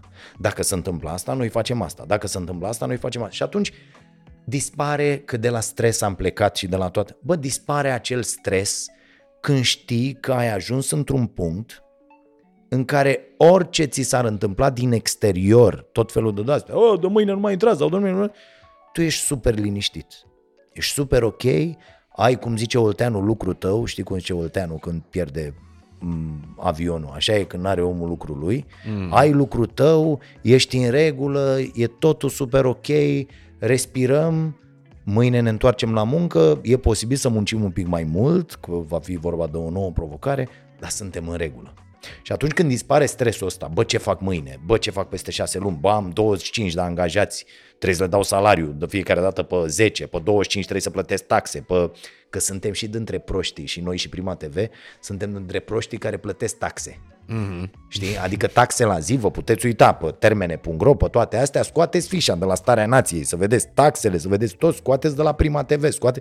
Știi că mai sunt aia care au construit televiziuni și imperii și nu știu ce, neplătind taxe la stat. Adică luând banii de taxe, da? Cum, a și făcut, băgându-i în... cum a făcut ProTV atâta timp și băgându-i în producții. Păi normal că tu ești pe primul loc când n-ai plătit taxe. Da. Vino și ai să fie o, o cursă fers. Ai dracu să plătim taxe toți. Da? Sau cum mai fac, mai sunt exemple, uh, o, o grămadă de televiziuni care la fel nu plătesc taxe. Trec de pe unii pe alții, să duc de dincolo, fac de acolo. Păi cum era și în investigația respectivă, da? Recorder. Aveau nu știu câte cu banii, din, uh, banii pentru presă. Aveau nu știu câte uh, da, firme de astea fantomă care intermediau. realitatea, cu aia, cu nu știu ce. Băi, frate, stai că trece ăla, face ăla. Bă, nu poți să dureze o insolvență. Adică la ăia cu insolvența, realitatea, trebuie arestați vreo 100 de oameni de la judecători până la, bă, nu poți să ții, tu ești nebun la cap, nu există nicio insolvență pe planetă care să dureze, adică sunt niște exemple, inclusiv în presa românească și în, în, în, în ce facem noi aici, te uiți și zici, bă, cum dracu, pe aia a scutit de miliarde, pe aia a lăsat 10 ani în insolvență, pe aia, bă, cine a făcut lucrurile astea? Bineînțeles că numai băieții cu serviciile, cu tot acum, că băgați în toate lucrurile astea. Și stai și te lupți ca prostul cu uh, uh, uh, tot acest sistem, mai apar și tot felul de proști care spă peste tot că mai au loc în presă și să după marele internet și încep, mamă, aia, aia, nu știu ce, și vorbesc tot felul de prostiși și tot felul de mizerii și tot felul, și stai și te uiți și zici, bă, ți nebunit, da? Că toată treaba a făcut implozie când s-a predat domnul Turcescu, când am văzut, și am văzut și noi, câți erau colonei, câți erau așa, câți erau nu știu e, ce. Și câți nu mai fi acum. Da, bineînțeles, și uh, băieți care și-au temele, știi, să ducă acolo, și-au temele cu aia, ce facem șeful? Păi hai să-l facem pe ăsta de căcat, hai să facem mai acolo, hai să facem, știi? Mă rog. Hai, că e, să, sunt sărbătorile să savurăm acest pahar cu apă. Stai să-ți mai pun, că mai avem. Să fim mai buni. Zi. Uh, da, numai că, a, uite, asta mi se pare din nou foarte tare. Faptul că uh, acum ai reușit uh, să-ți creezi toată uh, rețeaua asta mm-hmm. în așa fel încât, uh, practic, nu prea, te mai, nu prea te mai, cu drag, nu prea te mai poate atinge nimic în direcția asta. Uh, în schimb, vreau să te întreb cum ai reușit să treci peste primul episod de la TVR, când s-a întâmplat prima dată Și când uh, ți-ai dat seama, zic, bă, stai așa, olea, că aveam emisiunea asta, mergea foarte bine, avea cifre la TVR Și acum nu mai e. și acum nu mai e, ce facem? Uh, pentru că acolo e punctul în care foarte mulți se blochează și renunță. Aha. Am fost foarte aproape. De-aia eu spun mereu, uh, ceea ce am ajuns astăzi, dacă am ajuns ceva și dacă mă compar cu mine de acum 30 de ani, e clar că am, am spart orice fel de așteptări ale oricui cu privire la traseul meu, s-a întâmplat și pentru că am avut norochior. Ok. Da? Există vorba asta, uh, scuze, că norocul și-l face omul cu mâna lui. Bă, nu. Poți să creezi circumstanțe, poți să fii pregătit mereu în gară când trece un tren, să te uite, în pang, ai sărit. Odată te dai capul de că mergea prea tare trenul, odată te aruncă, odată nu știu ce, dar te agăți acolo și uh, urci. Te trezești că nu e direcția bună, trebuie să cobori, iar te dai jos, iar urci în altul. Iar... Bun, există, adică dorința ta de a face lucruri contează într-adevăr. Dar în mare măsură, în momentele cruciale ale vieții, de la persoana pe care o cunoști și cu care îți vei trăi toată viața, s- sau nu, găsești pe cineva care mai mult te încurcă sau tu încurci pe cineva, da? Până la deciziile astea legate de carieră, de traseu profesional, toate astea depind într-o măsură mai mare de hazard, cum îl numește Taleb. Taleb, un, un, un autor extraordinar, vi recomand cu toată seria Incerto, este fabulos. Uh, Skin in the Game, uh, uh, Lebăda Neagră, Patul lui Procust, uh, uh, uh, sunt cinci cărți uh, uh, extraordinare uh, scrise de acest om fabulos care vine la anul la Brand Minds. Am zis că nu mă mai merg la Brand Minds, dar o să mă duc să-l văd pe Taleb. Uh, și foarte multe lucruri depind de acest hazard. Da? Păcălit de hazard este cartea uh, la care, la care fac referire. Deci, uh, hazardul joacă un rol mult mai important decât îi acordăm noi. Și uh, există această tendință și există această tentație de a spune vedeți ce șmecher sunt? Mm-hmm. Știi? Pentru că uh, dai la o parte hazardul, dai la o parte că s-au aliniat cumva lucrurile acolo, de ai ajuns în acea situație. Și dacă o iei în urmă în viața ta, tu în viața ta, fiecare în viața lui și o iei un pic în urmă, o să zici, băi, ești nebun, deci dacă nu intra ăla atunci să-mi zică nu știu ce, eu nu mai ajungeam să fac, iar de acolo am ajuns să fac, poate era altceva, Știi? Mm-hmm. Adică zici mereu, uite, eu am cunoscut-o pe nevastă mea într-un taxi. Știi? Pentru că aveam un prieten care uh, um, m-a luat pe mine cu taxiul, mergeam la radio, uh, că aveam acolo emisiune și a trecut într-o stație unde a văzut-o pe nevastă mea, care era prietena cea mai bună a prietenei lui. Și a zis, bă, stai să o luăm și pe asta. Și dacă nu o luam pe aia, nu mai era nevastă mea, copiii mei erau alții sau altfel sau înțelegi? Deci sunt niște lucruri care se întâmplă nu pentru că ai vrut tu să se ajungă Ce mai e acolo sau, discuția destinului, știi? sau, sau ai controla ceva. Nu, nu, nu cred în treaba asta. Uh, Cred foarte mult în, în rolul hazardului. Nu cred în treaba cu destinul foarte mult. Dar cred într-un echilibru.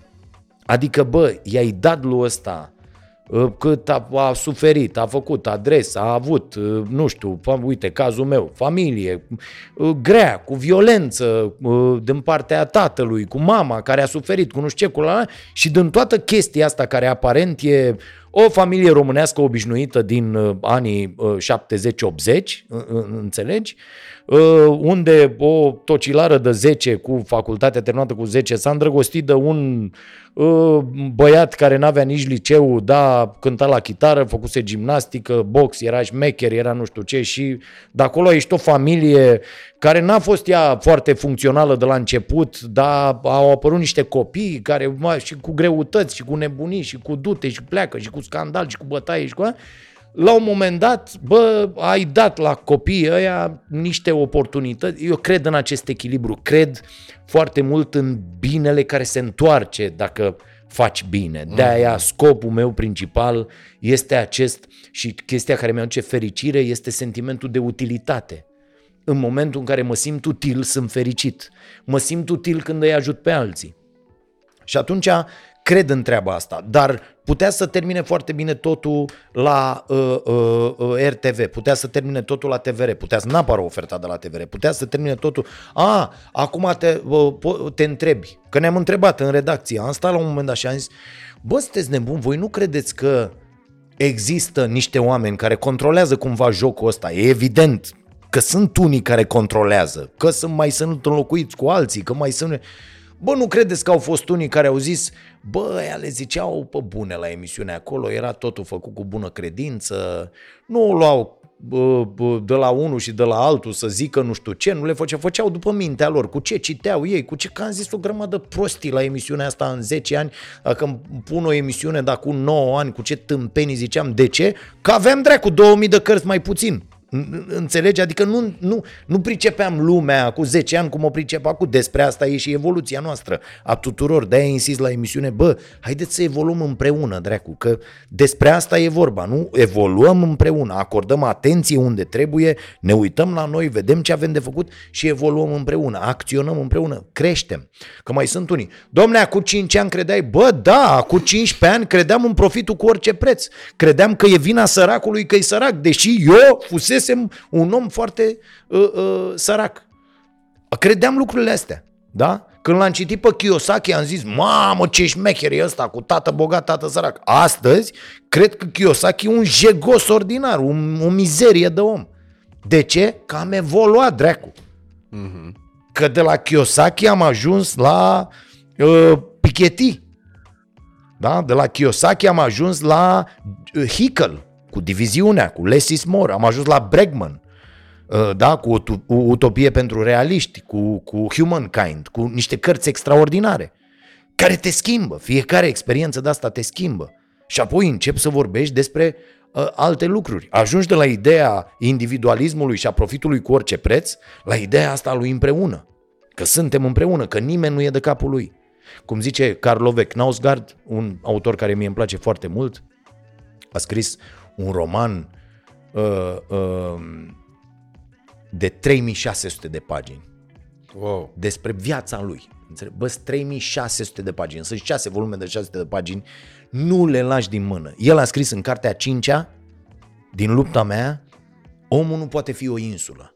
Deci iată cum eu am evoluat de la omul e o insulă Trebuie să căutăm doar scăpări personale, salvări personale, uh, uh, uh, nu contează. Calcă-i pe toți în picioare cum ne crește școala românească de la da. grădiniță. Bă, tu contezi, tu să iei note bune, dă-i dracu pe toți, calcă-i pe cap, dă-i dracu, ridică-te, du-te, fă, reușește, du-te, du-te, du-te, haide, mușcă-i, nu contează, fură startul, trage-l pe ăla, pune-i piedică, du-te. Da? De, la, de la concepția asta pe care ți-o educă societatea, mai ales dacă ești sărac și te lovesc toți. Eu am încă minte, îmi sună în minte în jurăturile pe care le primeam la intersecție când vindeam ziare pe stradă. Dă-te dracu de sărac mai încolo că murdărești mașina morții tăi de jeg. Înțelegi? I-am pe oamenii aia, pe unii i-am în minte cu fețele lor.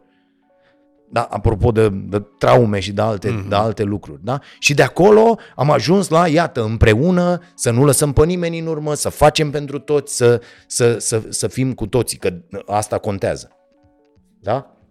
E, iată, asta înseamnă o evoluție, publicul nostru a înțeles asta, comunitatea pe care o construim a înțeles asta, sunt oameni care fac lucruri extraordinare la, la ceasul bun, de pildă, la, la rubrica noastră despre fapte bune și schimbă pur și simplu, doar animați de, de treaba asta, destinele unor, unor oameni, pe care mulți noi n-am vrea să-i prezentăm la televizor, știi? Le, le spunem și asta oamenilor, bă, o facem într-un mod cât mai puțin invaziv, pentru că eu știu ce înseamnă să, să fii nevoit să accepti ajutorul cuiva.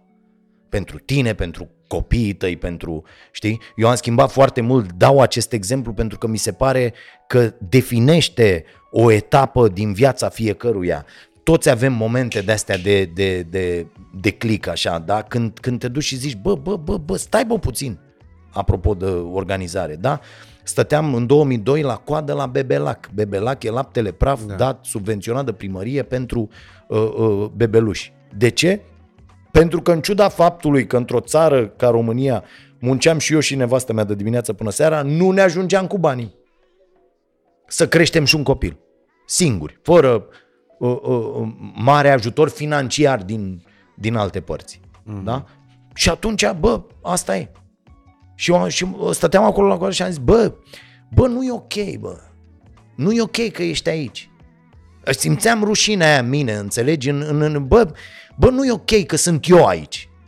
Poate e ok să fie alții, nu știu, au, au copii prea mulți, au, înțelegi? Adică atât de mult i-a acaparat sărăcia, încât ei nu mai pot să se gândească la situația în care sunt, la ce trebuie să facă să schimbe la... Da? Și atunci și am zis, bă, bă, bă, bă, bă nu e ok, n-ar, n-ar trebui să fiu aici, n-ar trebui să, să, să mă mulțumesc cu asta, n-ar trebui că pot, pot mult mai mult, vreau să pot mult mai mult, nu știu, la, la momentul ăla nu puteam.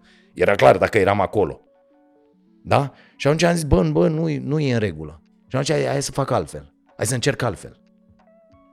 Da? E, e clar că trebuie să fac altceva. Și când te gândești așa la lucruri, că, că nu mai aveam ore în zi în care să muncesc mai mult. Uh-huh. Nu mai, nu mai, alea sorele. Și atunci te duci acasă și zici, bă, ce dracu schimbi? Ce dracu schimbi? Că, că te duci și muncești. Și atunci uh, poți să schimbi următoarele lucruri. Să te întorci dracu înapoi la școală și să înveți. Pentru că învățând, dobândești cu diploma aia o putere de negociere mai mare. Și atunci, ora ta de lucru valorează mai mult. Uh-huh. E, foarte mulți oameni zic, bă, nu, eu mă duc, asta pentru asta m-am pregătit, asta e meseria mea, mă duc, muncesc 8 ore, în jur serviciu, în jur tot, dar asta îți creează o stare de stres în interior, pentru că a, a, fi, a te simți inutil e, în opinia mea, cel mai nociv sentiment, oricât de egoist ai fi faptul că viața ta nu înseamnă de fapt nimic într-o comunitate și nu faci nimic, nu trebuie să faci voluntariat, nu trebuie să-i ajuți pe alții, nu, nu ești util cu nimic, chestia asta te va măcina chiar dacă tu vei spune, da mă, dracu, mă așez pe canapea, stau la televizor, mănânc, beau două beri, m-am culcat, a doua zi mă duc la muncă. Din nou. E, dacă îți pui problema altfel și zici, bă, cum fac să muncesc mai puține ore, și să câștig pe fiecare oră mult mai mulți bani. Și faci niște calcule. Ce îmi trebuie să fac asta? Bă, îmi trebuie să iau această diplomă, îmi trebuie să... Și după aia te duci. M-am întors la școală, m-am întors, am mai făcut un master, am mai făcut... În paralel cu toate lucrurile astea, da? Și atunci zici, bă, am, ia uite, ce trebuie să fac? Emisiuni. Du-te, tată, fă emisiuni. Bă, fă unde poți. La radio, la televizor, la toate televiziunile, la toate, peste tot. Du-te și fă. Am făcut. Ce s-a întâmplat? Cu mii de emisiuni, cu mii de cronici sportive scrise în, în ziar, cu deschiderea primei afaceri, cu ce s-a... Am căpătat experiență. Căpătând experiență, foarte multă, încep să devii bun. Apoi, cum devii bun? Doar la ceva? Foarte mulți sunt buni doar la ceva. Uh-huh. Băi, eu nu vreau să fiu bun la... Cal Newport are o carte care chiar așa se numește Prea bun ca să fii ignorat preia de la Leslie Nielsen o chestie, el a avut probleme mari cu numerele lui de stand-up, cu da, uh, uh, mm. comediantul și uh, el a zis, bă, eu asta trebuie să fie preocuparea mea, să fiu prea bun ca să fiu ignorat. Dar ești prea bun la o chestie sau la 10 chestii. David Epstein vorbește în Range despre succesul generaliștilor într-o lume din ce în ce mai specializată. Adică, n-ai vrea să fii operat de creier de mine. Da. Deși știu cum funcționează creierul, am citit mult. Hmm. Da, ai vrea să te operezi mâine pe creier dacă ai avea ceva? Nu. Nu. Ai zice, bă, lasă-mă cu un nene care doar asta știe. Da, în schimb, aș sta și aș calcula câtă lume are nevoie de operații pe creier și câtă lume vrea să asculte păreri despre creier sau informații despre creier. Și atunci să cunosc informația despre creier s-ar putea să mă ajute mai mult dacă știu să o împachetez decât să cunosc să operez pe creier. Da. Cert e că dacă îți dezvolți cât mai multe abilități ai putere de negociere mai mare. Și eu am făcut asta cum? Prima dată inconștient, adică participând la orice fel de activitate extrașcolară, eu am văzut că activitățile extrașcolare uh, îți aduc multă indulgență din partea profesorilor. Uh-huh. Am observat asta. După aia, taică Dumnezeu să-l ierte, m-a învățat câteva lucruri foarte, foarte mișto. Unu, Bă, dacă vrei să nu înveți deloc în rest, deși omul era strungar, înțelegi, a făcut liceu cu mine în brațe. Deci el n-avea liceu când m-a născut pe mine. Și a făcut liceul la Seral cu mine în brațe.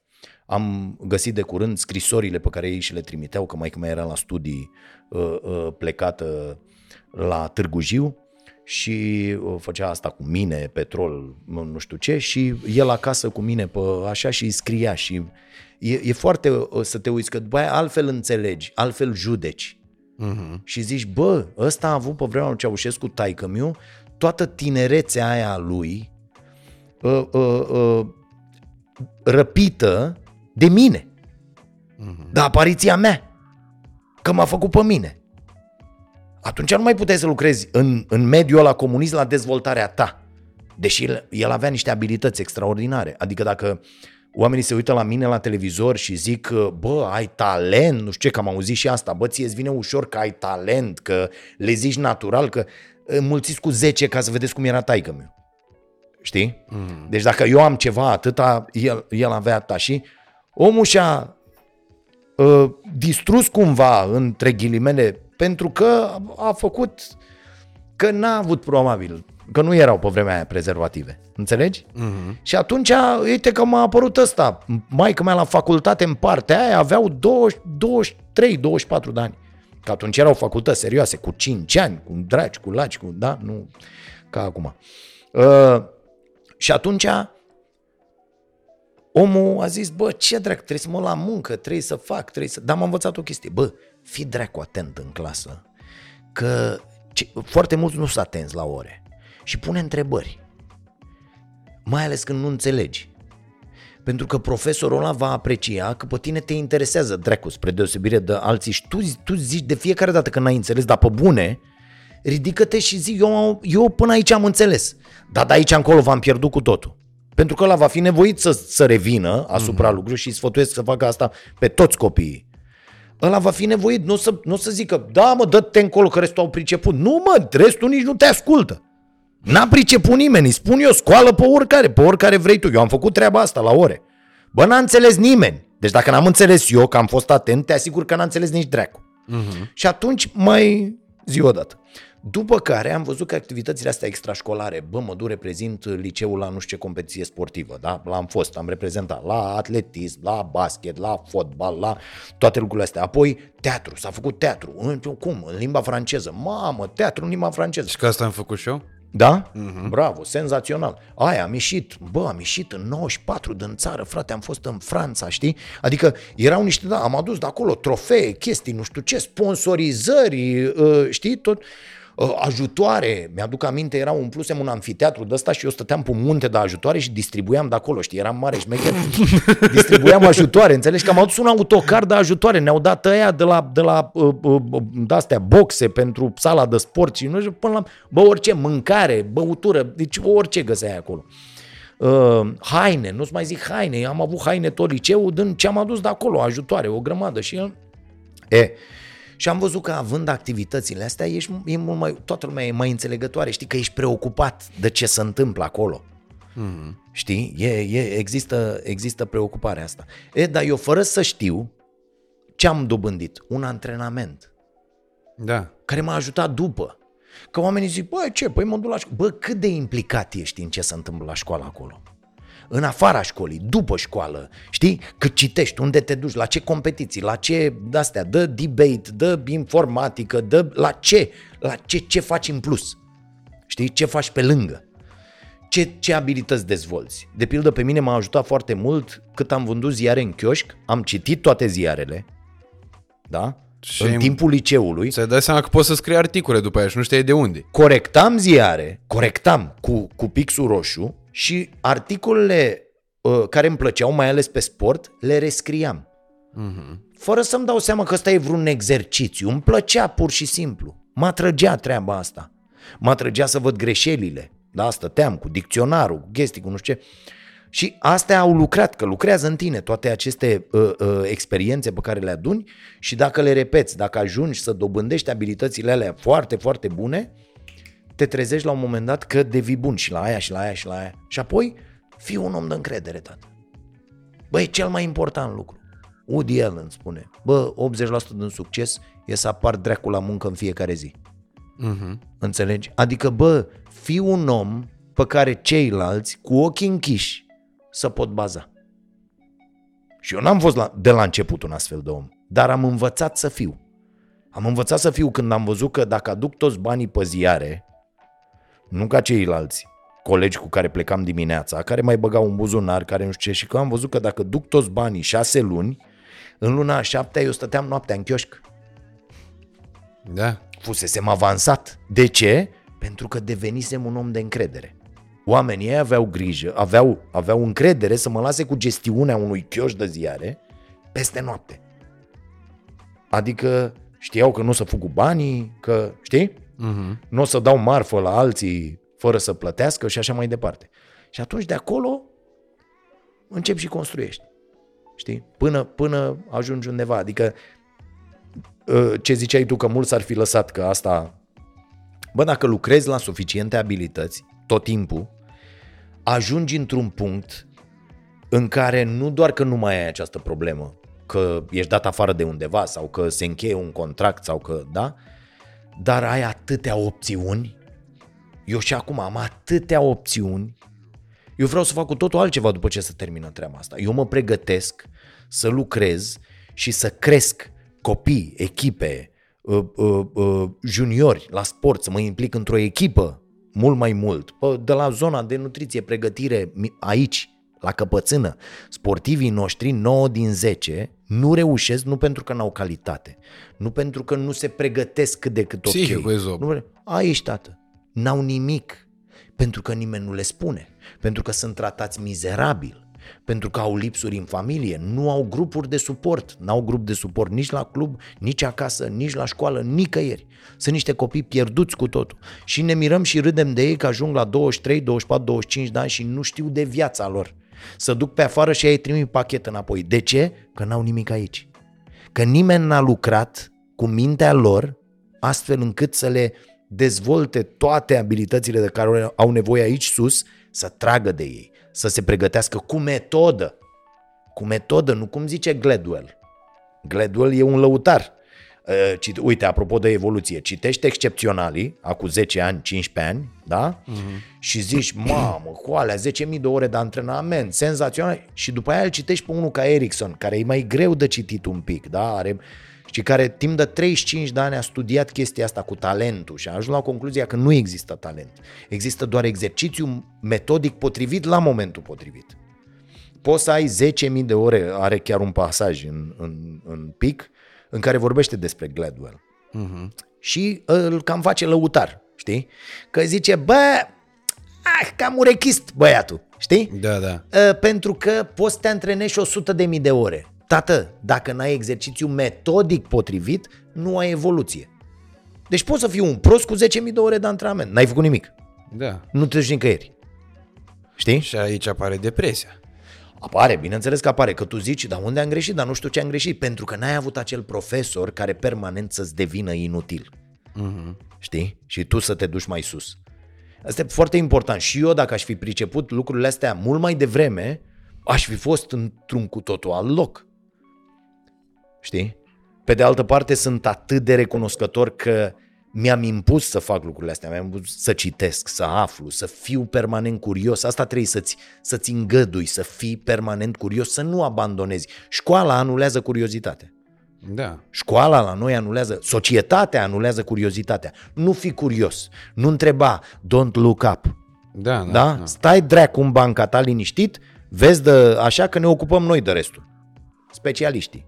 Nu te băga tu. Nu pune întrebări. Uh-huh. Și atunci lucrurile astea ai văzut și la școală. Doamne, dar aș vrea și eu să întreb. Da, bă, tași, bă, iar îmi deranjezi ora, să trăiești tu. Dar numai probleme am cu tine. Știi? Și atunci taci. Taci. Are Mark Manson o chestie mișto. Eu le recomand adolescenților să citească uh, Arta subtilă a nepăsării, de pildă Da. și uh, a- are el o imagine foarte mișto acolo. Vine și zice, tipul nu e senzațional, dar sunt câteva lucruri de acolo care uh, merită luate. Și el vine și zice, ați văzut vreodată un copil care după ce a încercat de 100 de ori să meargă în două bețe, a zis, bă, căcat, nu cred că e pentru mine asta cu mersul, eu o să mă tărăsc. da, mă, ce tare e asta. Înțelegi? Da. E foarte, foarte șmecheră. Nu, copilul va fi atât de curios și va vrea atât de mult, e o chestie naturală care vine din el și da, se duce, încât oricât de mult s-ar, lo- s-ar lovi, oricât l-ai scăpat un cap când e mic, oricât de... va merge. Da? Și va, pentru că îl ajută mersul să exploreze, să fie curios, să-și alimenteze permanent curiozitatea. Care e întrebarea pe care o pun copiii mereu? De ce? Da, da. De ce? De ce? Zim de ce? Da, zim de ce? Și tu îi zici acolo până când la un moment dat zici, bă, dar lasă-mă în pace, frate. Știi? E, hai să alimentăm asta tot timpul la copiii noștri. Bă, întreabă, întreabă-mă de 100 de ori de ce. Întreabă. E ok. Hai să-ți explic. La, spune-i nu știu. Sunt mulți părinți care, care nu spun nu știu să nu pară proști în fața copiilor. Uh-huh. Zile, bă, că nu știi. Bă, dar mâine o să am un răspuns pentru tine.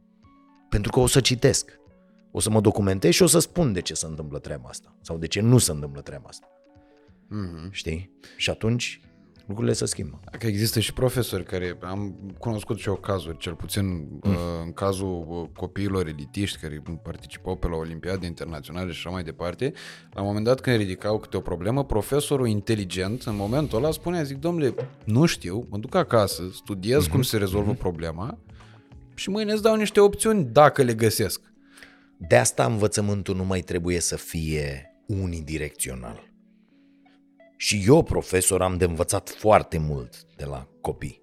Da, pentru că copilul Știi? respectiv poate să-ți deschidă ochii în anumite direcții. Și atunci eu devin doar un facilitator. Pentru că eu, ca profesor, știu unde să caut. Ceea ce tu, copil, sau tu, învățăcel, nu știi. Mm-hmm. Dar eu pot să-ți arăt unde să cauți ca să-ți răspunzi la niște întrebări. Și atunci educația este despre cu totul altceva. Nu mai este profesorul acel depozit uh, nemărginit de cunoștințe și omul care nu poate fi pus la îndoială. Deloc. Mm-hmm. Uh, n-am cum să nu te întreb treaba asta, că suntem pe final de an și uh, pe uh, început de an viitor. Uh, cum crezi tu că e starea nației acum în, uh, în momentul ăsta și cum ți se pare că au evoluat lucrurile, uh, hai nu în, chiar în ultimul an, în ultimii ani în România? Uh, aici, uh, uh, de fiecare dată îi surprind un pic uh, pe oameni, uh, pentru că eu sunt foarte optimist cu privire la uh, ceea ce urmează să se întâmple. Și da, e dezastru mm, ce se întâmplă acum. Dar uh, există niște etape pe care noi trebuia să le ardem pe acest drum. Acest, uh, uh, Acemoglu și Robinson îl, uh, îl, numesc în, îl numesc Coridorul Îngust în cartea cu același nume, e ieșită recent, e foarte bună. Acemoglu și Robinson au scris și De ce eșuează națiunile. O carte de asemenea foarte bună și istoricii spun în general, bă, nu poți să te vindeci după 50 de ani de întuneric comunist. Bă, noi n-am avut o țară nici înainte, să ne înțelegem. N-am fost cine știe ce, știi, țară cu instituții, cu dragi, cu... Nu, nu, am fost niște băieți și noi paci la întretăierea unor, la uh, o răscruce de drumuri, știi? Mm-hmm. Și am amestecat din toate și ăștia suntem, da? Uh, mai șmecheraj, mai nu știu cum, mai la la la, a ieșit poporul ăsta a, așa cum e. Care e, atenție, în acest moment, după 30 de ani de la Revoluție, cel mai mare exportator de forță de muncă Uh, dintr-o țară în care nu a fost război. Mm-hmm. Da, pe după Fo- Siria și foarte, Ucraina. Da, da, da, fo- foarte, foarte important. și atunci, iată, noi mergem și alimentăm cu forță de muncă, atenție, calificată, medicii aia care pleacă unul la 8 ore din România și așa mai departe, sunt tot felul de statistici de nu, nu, nu pot să... Știi că acum în premieră se discută organizarea unei noi sesiuni de rezidențiat în martie pentru că sunt o grămadă de posturi goale. Da, da, da, da, păi, normal. Uh, și deci produci această forță de muncă, încă produci pe, pe multe domenii forță de muncă ok, care uh, pleacă uh, pentru că oamenii vor condiții mai bune de trai, vor siguranță, vor pentru copiii lor școli, grădinițe, oportunități, ceea ce din ce în ce mai puțin uh, poți oferi aici. Pe de altă parte, uh, deci am pornit pe acest drum către libertate, am zis noi, 90, da? cu tot ce însemna, cu democrație, cu tot, și a trebuit să ardem niște, uh, să, nu, să parcurgem niște etape, că nu le puteai sări. Uh-huh. Adică nimeni uh, și în 90 ar fi fost foarte mișto dacă ar fi venit cineva să ne zică asta. Adică a zis-o Brucan cu aia 20 de ani, dar el a fost foarte, foarte Indulgent, optimist, da. înțelegi? Foarte. Nu are cum să dureze mai puțin decât a durat perioada dinainte. Adică, e ca și bă, în ai avut- cazul fizicului, cum ai da, spus. După bă, te 15 întorci ani din pădure, înțelegi? Nu, nu poți, ești în pădure, în mijlocul pădurii, trebuie să te duci înapoi. Nu poți să te ridici și să ieși, să faci, să nu, trebuie să o iei înapoi sau în partea ailaltă până ieși din pădure. E mai avem până să ieșim din pădure. Dacă cineva venea la noi în 90 și ne zicea, bă, fiți atenți, 10 ani o să fure tot mâncavaș gura voastră. Tot. Pentru că asta s-a întâmplat peste tot. Mm. Bă, o să fure tot. O să taie toate fabricile, o să se dea totul la fier vechi, o să vină unii să vă spună despre privatizare și voi ca proștii o să ziceți, e, privatizare, să moară Bibi, care era cea mai mare nenorocire, înțelegi? O să dați fabrici pe 2 lei și o să vă placă, o să vreți să faceți treaba asta, știi? Va fi în voi o chestie, este bă! O să fiți dați afară, vi se vor da 20 de salarii compensatorii ca să porniți o afacere și o să ziceți, e, fără să știți că 99,9% dintre afacerile pornite astfel eșuează pentru că nu v-a pregătit nimeni pentru business. Habar n-aveți ce dracu e la business și atunci nu poți să pui oricui, dai, dai tu unui inginer 20 de salarii, cum să ce? Termină banii, frate, în șase luni și gata, e la ajutorul de șomaj. Dar voi nu vă veți da seama de toate lucrurile astea. Vor fi distruse sindicatele, vor... deci toți pașii ăștia va fi distrusă educația, pentru că după tancurile NATO sunt niște corporații, înțelegi, care vin, deci tancurile le fac loc așa, și vin niște corporații care zic, bă, uite, venim aici, așezăm, facem, dregem și ea, și noi nu avem puterea de negociere să spunem, bă, nu vrem să lucrăm pe 2 lei 50 pe oră. Noi vrem să lucrăm, ok, nu ca Franța, pe 10,04 euro pe oră, valabilă cu vreo 3 ani. Da? Mm-hmm. Sunt cifre din uh, uh, car- cărțile lui Piketty. Uh, Dar vrem și noi să lucrăm pe 2 euro pe oră. Și, adică să nu mergem. Deci salariul minim să fie undeva. Nu, nu o să aveți puterea să faceți asta. O să plece toți oamenii calificați sau cu spirit uh, antreprenorial sau ăia care sunt mai șmecheri și mai au și cât o legătură cu fosta nomenclatură, cu nu știu ce, o să bage în partide, să aibă business-uri, să conducă licitații, să direcționeze toți banii, bă, o să începe să vă liniștiți după ce toți ăștia vor fi dispărut. Unii pe cale naturală, da? Adică dacă uh, astăzi mai erau în fotbal uh, Neajan Pădureanu cu Pinalti, cu uh, toți băieții ăștia de așa, încă aveam cu Nearomică Pașcu, cu toți aia, încă aveam uh, uh, cooperativa. Pentru că băieții controlau jocul. Ți-am, ți-am dat exemplul ăsta uh-huh. ca, să, ca să înțelegi, da? Da. Bă, au murit oamenii. Unii, alții au ajuns la pușcărie, alții... în- Înțelegi? Tot, tot jocul ăla s-a spart. E bine ce avem acum? Nu! Că nu s-a investit, că nu există buget, că nu avem baze, că nu vin fotbaliști din urmă. Da, că noi am băgat la pușcărie, dar n-am, com- n-am confiscat averile. A- Aia e, că încă sunt uh, p- p- zi uh, tot felul de băieți de ăștia care încă fac jocurile, înțelegi? Și atunci nu s-a curățat sistemul. E, așa e și în partea asta la altă. Bă, dispar ăștia, acum trebuie să ne uităm, că știi că pe vremuri era vorba aia, uh, copiii securiștilor noștri vor fi securiștii copiilor noștri.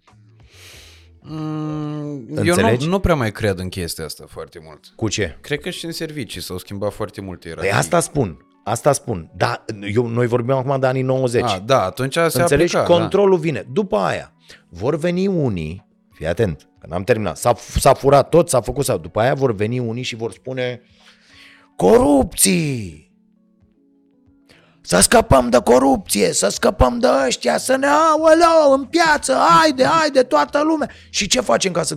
Să scăpăm, să facem, o să vină un băiat senzațional care o să-i bată pe ăștia pe corupții, înțelegi? O să vină unul, nu ne-au zis numele, înțelegi? Da. Dar o să vină unul să zicem, Cu geacă bă, roșie." se... Nu, nu, nu. A, Nu. portocalie.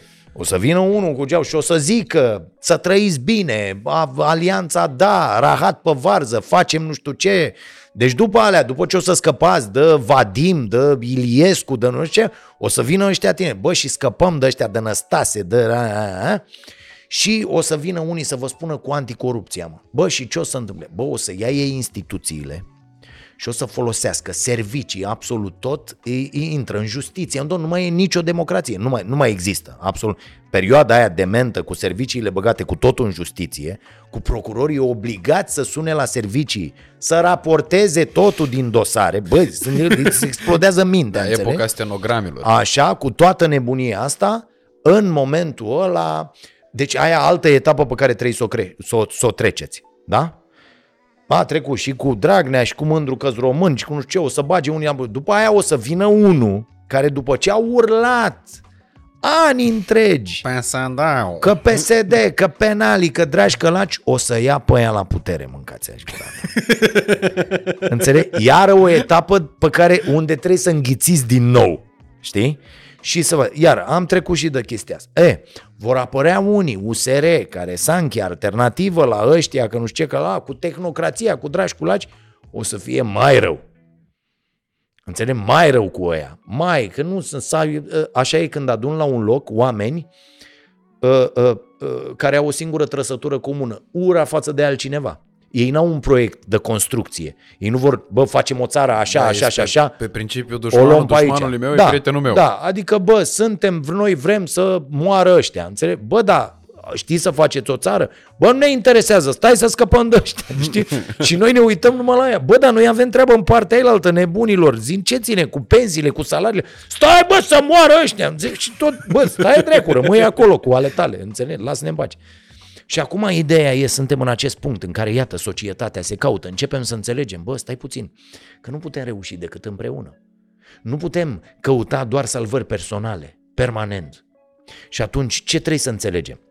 Păi trebuie să înțelegem următorul lucru. Când se dă 2,1% pentru educație, cel mai mic buget din ultimii 33 de ani, când ai un președinte care urlă cu România educată, a fost singura lui idee, 8 ani de zile, și a ajuns să dea cel mai mic buget, vei avea o țară în momentul când toți profesorii din ace- bă, toți, deci eu nu zic, de nu 30%, nu 40%, bă, toți, anunță că în data de 9 ianuarie, când să reiau cursurile, nu mai intră la nicio oră. Toți. Mm-hmm. Condiția să intre înapoi la ore, imediat, fiind alocarea a 4% anul ăsta, ca să fie mai mult decât a fost în toți anii trecuți. Bă, nu vrem 6, cum zice la lege, atenție, noi avem lege organică, votată, tot tacâmul, că trebuie să dăm 6% din PIB pentru educație. Bă, dați 4 și intrăm la clasă. Nu ne interesează de unde îi luați. Dacă nu, nimeni nu intră la ore. Tată, știi ce înseamnă asta după 3 săptămâni? Nu cred că mai e nevoie să explic. Bă, dar nimeni nu intră. Deci noi trebuie să înțelegem. Acum suntem în situația în care înțelegem sau nu că doar toți putem face. Ai văzut ce au făcut ăia în Belgia? Uh, nu, la ce te referi? Bă, băiatule, ăia în Belgia au făcut, au zis, bă, fiți atenți că a fost inflație, mâncava-și gura voastră. E inflația mare. Și voi nu ne-ați dat toți banii. Drept pentru care Belgia s-a oprit.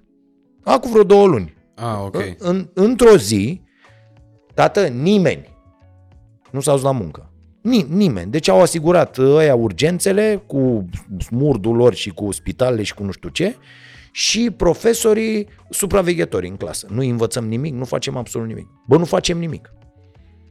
Mă, nimic. Știi că în două zile s-a rezolvat. Două zile, tată. Da, da, bine, unitatea asta Știi de ce? la noi e foarte greu de Asta, de e, găsit. păi asta e etapa la care trebuie să ajungem, tată.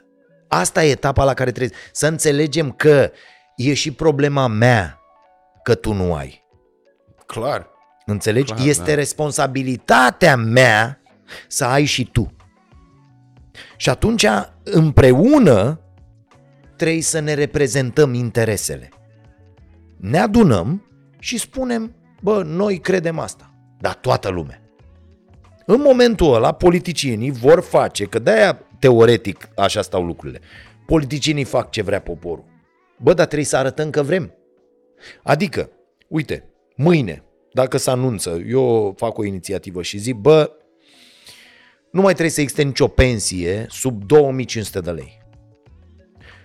Tu ești dispus să nu faci nimic până când să rezolvă. Deci să ieși în stradă și să stăm pe stradă, să blocăm toate străzile, toate alea, tot până lăsăm doar salvările să treacă până nu se rezolvă treaba asta. Așa rezolvăm. E, e, e o întrebare complicată asta. Este, este foarte complicată, că nici nu are un răspuns. Da, bă, eu accept, dar nu vezi că ceilalți nu acceptă. Sau, da, ca idee, eu de ce uh, construiesc treaba asta? Ca să înțelegem cum putem acționa împreună. Mm-hmm. Știi? Și că doar așa se rezolvă. Bă, pe noi ne-a interesat mult mai tare, că vezi, acum înțelegi, și cu susținerea și cu corporațiile și cu ce s-a întâmplat în stradă când s-a întâmplat, că te tot întrebai, bă, dar tai doare pe ăștia, să moară bibi, pe ăștia nu-i doare de pensii, de salarii, de nimic, dar îi doare de treaba asta tare de tot cu justiția, care justiția acum e mutilată de PSD și PNL mai rău decât s-a întâmplat cu Ordonanța 13. Tu ai Păi văzut da. că ONG-urile Da, da. din țara asta, care erau toate în stradă în 10 august, unii își rupeau hainele de pe ei, ONG-urile vor pierde practic dreptul de a ataca autoritățile în instanță? Bă, tu îți dai seama așa ceva că asta nu mai e Pe democrație mine din asta m-a acest fascinat moment? foarte tare, cum, uh, pentru că și atunci eu am- uh, mi-aduc aminte de uh, cum am reacționat eu în 2017. Eram tot cu domnul Nencione, stăteam la gară pe ascuns, în apartamentul nașii mele, neștiind că eu locuiesc acolo. Și uh, de la gara de nord până în Victoria era foarte puțin de mers. Eu eram student în perioada respectivă și mă uitam noaptea, mă uitam la emisiunea ta, care era la Digi în perioada respectivă. Mm-hmm. Și țin minte că așa am aflat de ce se întâmplă. Imediat după au fost niște live-uri, cu era Ioana Ciurlea în piață, nu știu mm-hmm. ce, și am zis că hai să mergem și noi a doua zi. Hai și noi, domnule, nu, cu, cu Dragnea acolo, nu se mai poate ce au făcut.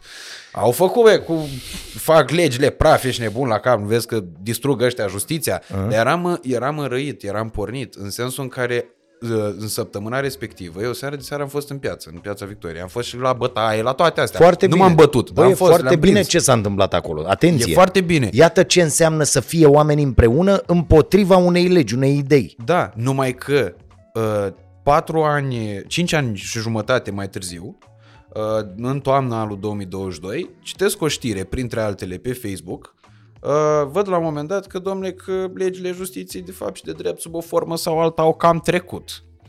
Și a- pe ăștia cam albit acum. Uite, Păi, Chiricalaș câte dosare avea? Cinci. Mai are două. Azi mai face altele, le albește și pe alea, nu e problemă. Și am văzut sentimentul ăla de nepăsare la problema asta, că ne interesa atunci de Elon Musk, dacă e la bran sau nu. Vezi? Și atunci mi-am pus niște întrebări serioase în direcția asta. Și acum, iată, ajungi, a- ai văzut aia, aia e cea mai tare, ai văzut aia cu declic? Deci declic, știi de declic, Da, da? face bă, campanii pentru Așa, inter- bun. interzicerea reclamelor la pariuri sportive.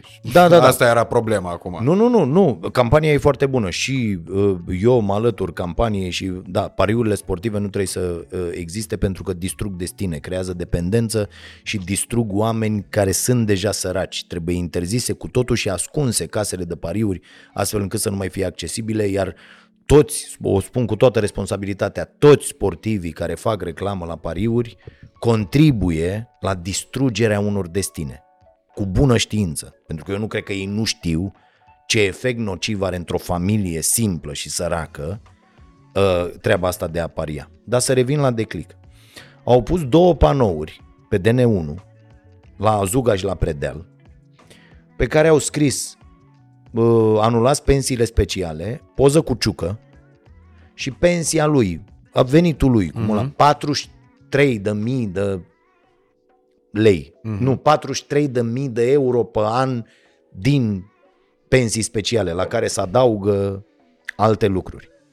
Și le-au dat ăștia panourile legale, absolut legale, plătite, adică ca alea pe care le vezi că Isus va veni când te duci pe peste tot, înțelegi? da, da. Mai ales la voi acolo spre Iași când te duci, probabil că ăla fiind drumul morții, vezi multe de-astea cu Isus o să vină, vezi că o să vină, vezi nu mai fi nenorocit, înțelegi? E, a, și le-au dat panourile jos, mă.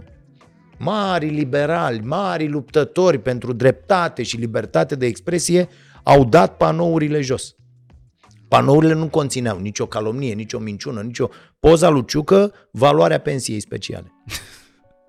Ba atât, nu e nimeni în stradă. Nu e nimeni deranjat de lucrurile astea.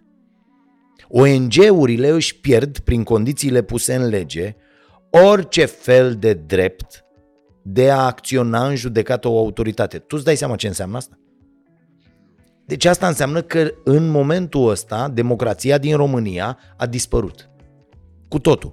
Cât crezi că e până la următorul pas în care ăștia care mai vorbim împotriva PSD-ului și împotriva PNL-ului, pentru că cel, foarte mulți, cei mai mulți sunt plătiți pur și simplu și să pună întrebările alea la emisiuni, Da. da? Se din, vede, din banii clar. noștri, din banii noștri, Da. Da? alocați către partide prin legea asta absolut imbecilă și o campanie electorală continuă în care se încasează, asta trebuie să înceteze pentru că este o mare prostie, da?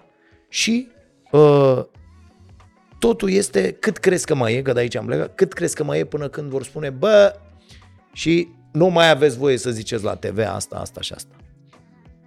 Și uite, nici pe internet, că face și poliția internetului. Că dacă poți să-ți dau panouri cumpărate de tine pe care scrii ce vrei tu pe drum, da? Mm. Adică, cum poate să existe pe drum reclamă la Coca-Cola, despre care știm cât zahăr conține și ce-ți face, da?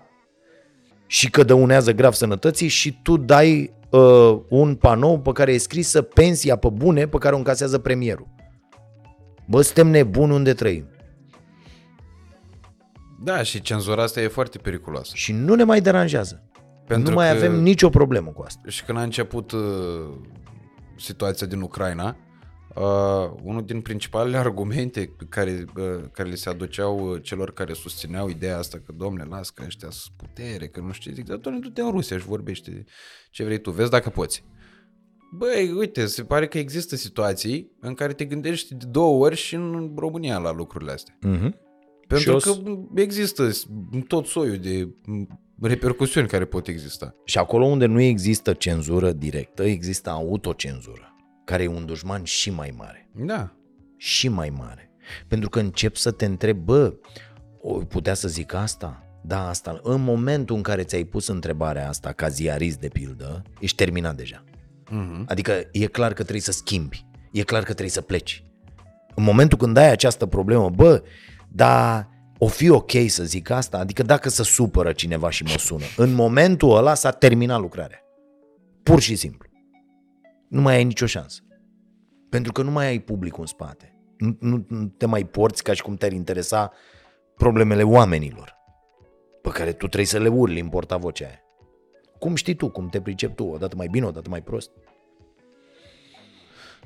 Da, e uh, o situație în care uh, trebuie să vedem ce o să se întâmple și cum se va uh, desfășura situația în... Uh, Dar per total eu sunt optimist pentru că uh, văd oaze de normalitate în tot felul de localități în care au apărut primare ok, comunități care încep să se strângă în jurul unor idei, uh, comunități care încep să se dezvolte, oameni care fie s-au întors după ce au fost plecați mai mult timp sau au adunat pe alții în jurul lor și au zis, hai mă, mergem acolo, ne stabilim, facem, uh, uh, ne, ne dezvoltăm acolo într-o comunitate, candidăm, luăm, că aici, de aici trebuie să vină, dintre noi, din noi, bă, mergem și ocupăm filiala locală a partidului PSD sau PNL.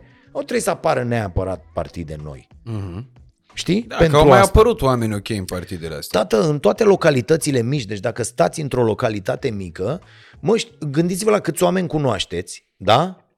Alegeți unul dintre voi care e mai așa, mai... Știi că și eu în situația asta am ajuns cumva, pentru că nimeni în jurul meu nu, uh, uh, uh, cum să zic, nu credea că poate să facă asta. Eu am, așa am ajuns și antreprenor.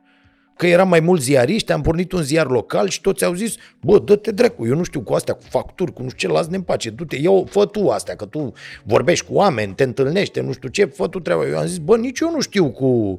Dar o să iau pe cineva să vedem cum facem, hai, hai să ne organizăm, punem bani aici pe masă, să vedem ce naiba facem, dacă putem să facem.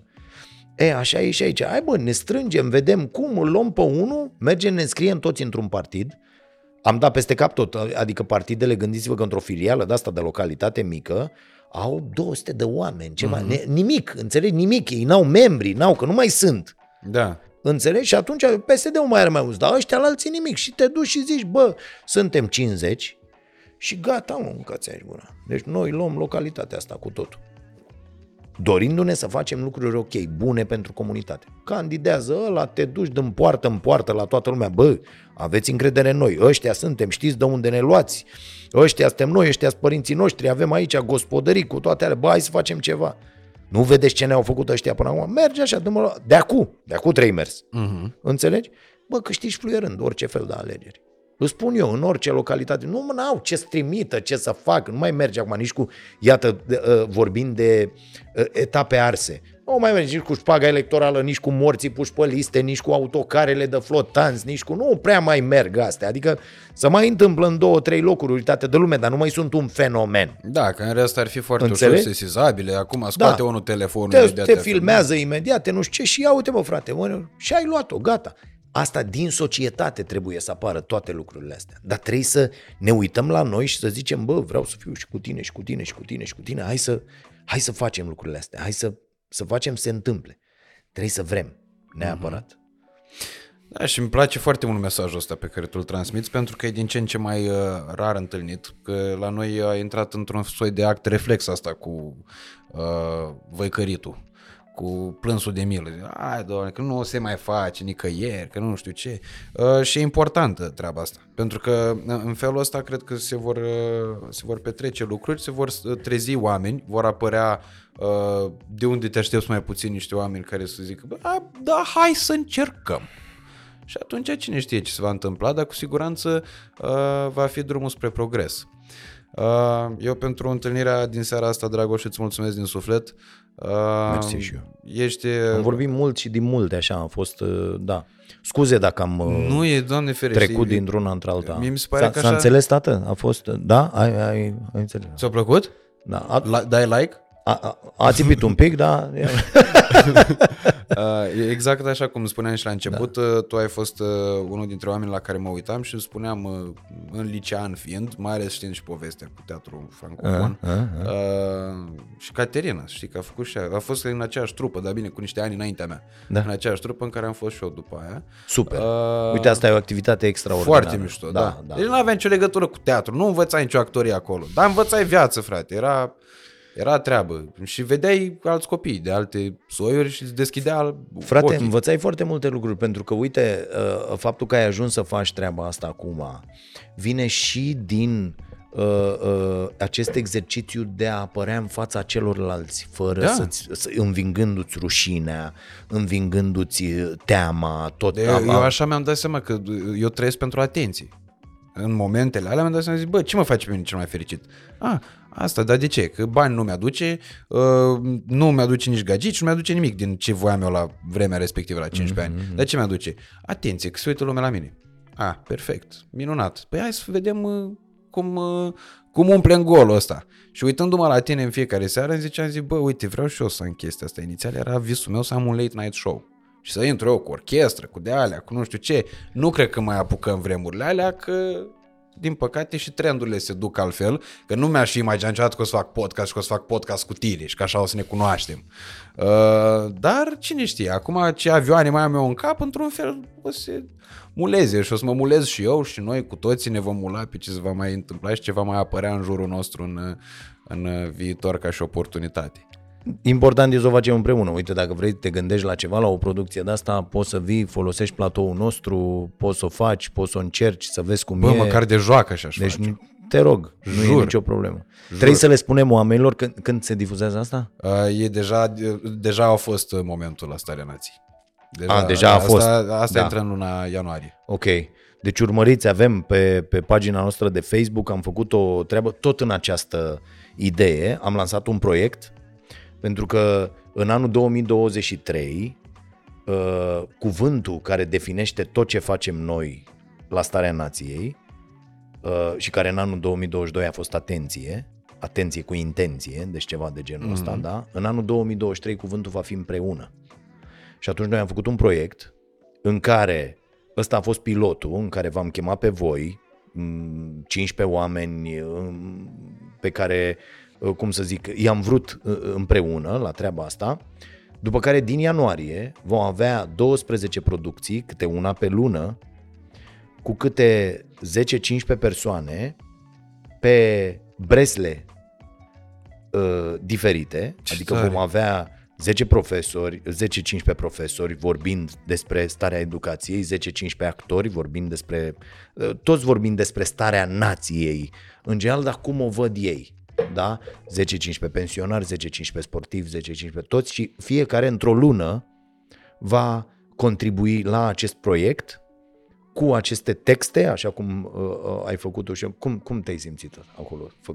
Bă, e foarte mișto. Și în primul și în primul rând îți dai seama că e mișto ca experiență. Adică în momentul în care uh, uh, ulterior tu mi-ai cerut uh, să facem poza respectivă, a fost prima dată când am zis, bă, vreau poza aia pe airdrop imediat și oricum dacă vrei îți arăt WhatsApp-ul. E la, la toți prietenii mei apropiați e pusă poza. De Da. ce? Pentru că am zis, bă, era o chestie wow, adică e platoul ăla la care mă mutam eu în fiecare seară la emisiuni, da. acolo am ajuns să slobozesc eu discurs. Bă, e tare. Da. E, e o chestie. Mm-hmm. Și chiar când am, l-am scris, că l-am scris în seara în care am primit mesajul, uh, și l-am citit lui Nenciu și mi-a zis, zic, că, bă, nu ți se pare că ai scris exact în stilul lui Pătraru?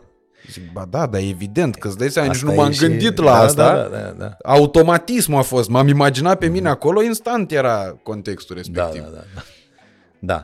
Deci facem chestia asta cu împreună și atunci uh, vă vrem și pe voi toți în, în, în chestia asta. Pentru că Cu mare drag și mi se pare bă, real o onoare.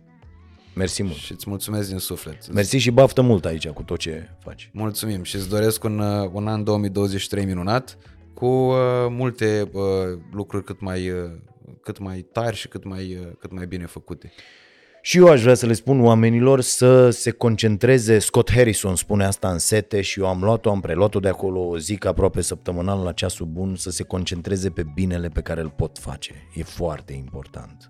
La un moment dat poți să te simți descurajat, poți să zici nu fac nicio diferență, poți să zici, băi, o, o dată pe cineva dacă ajuți și omul ăla are nevoie de ajutor, nu să faci, cum zicem, să treci strada babe cu forța, mm-hmm. da? Deci să, să, să, să ajuți și să te concentrezi, mai ales atunci când, când simți că binele tău nu contează, să te concentrezi pe acel bine pe care poți să-l faci. E, e chestia care te va face să, să mergi mai departe și să, să faci din ce în ce mai mult bine, pentru că eu vă garantez că se întoarce. Adică nu există să, să nu se întoarcă, să nu vă fie și vouă bine din ce dați, din ce dăruiți, din ce și mai ales chiar dacă au trecut zilele astea, chiar dacă uh, uh, faceți în continuare. E vorba aia, o zicea fosta noastră colegă Cristina Hurdubaia, bă, de Crăciun fii mai bun în fiecare zi.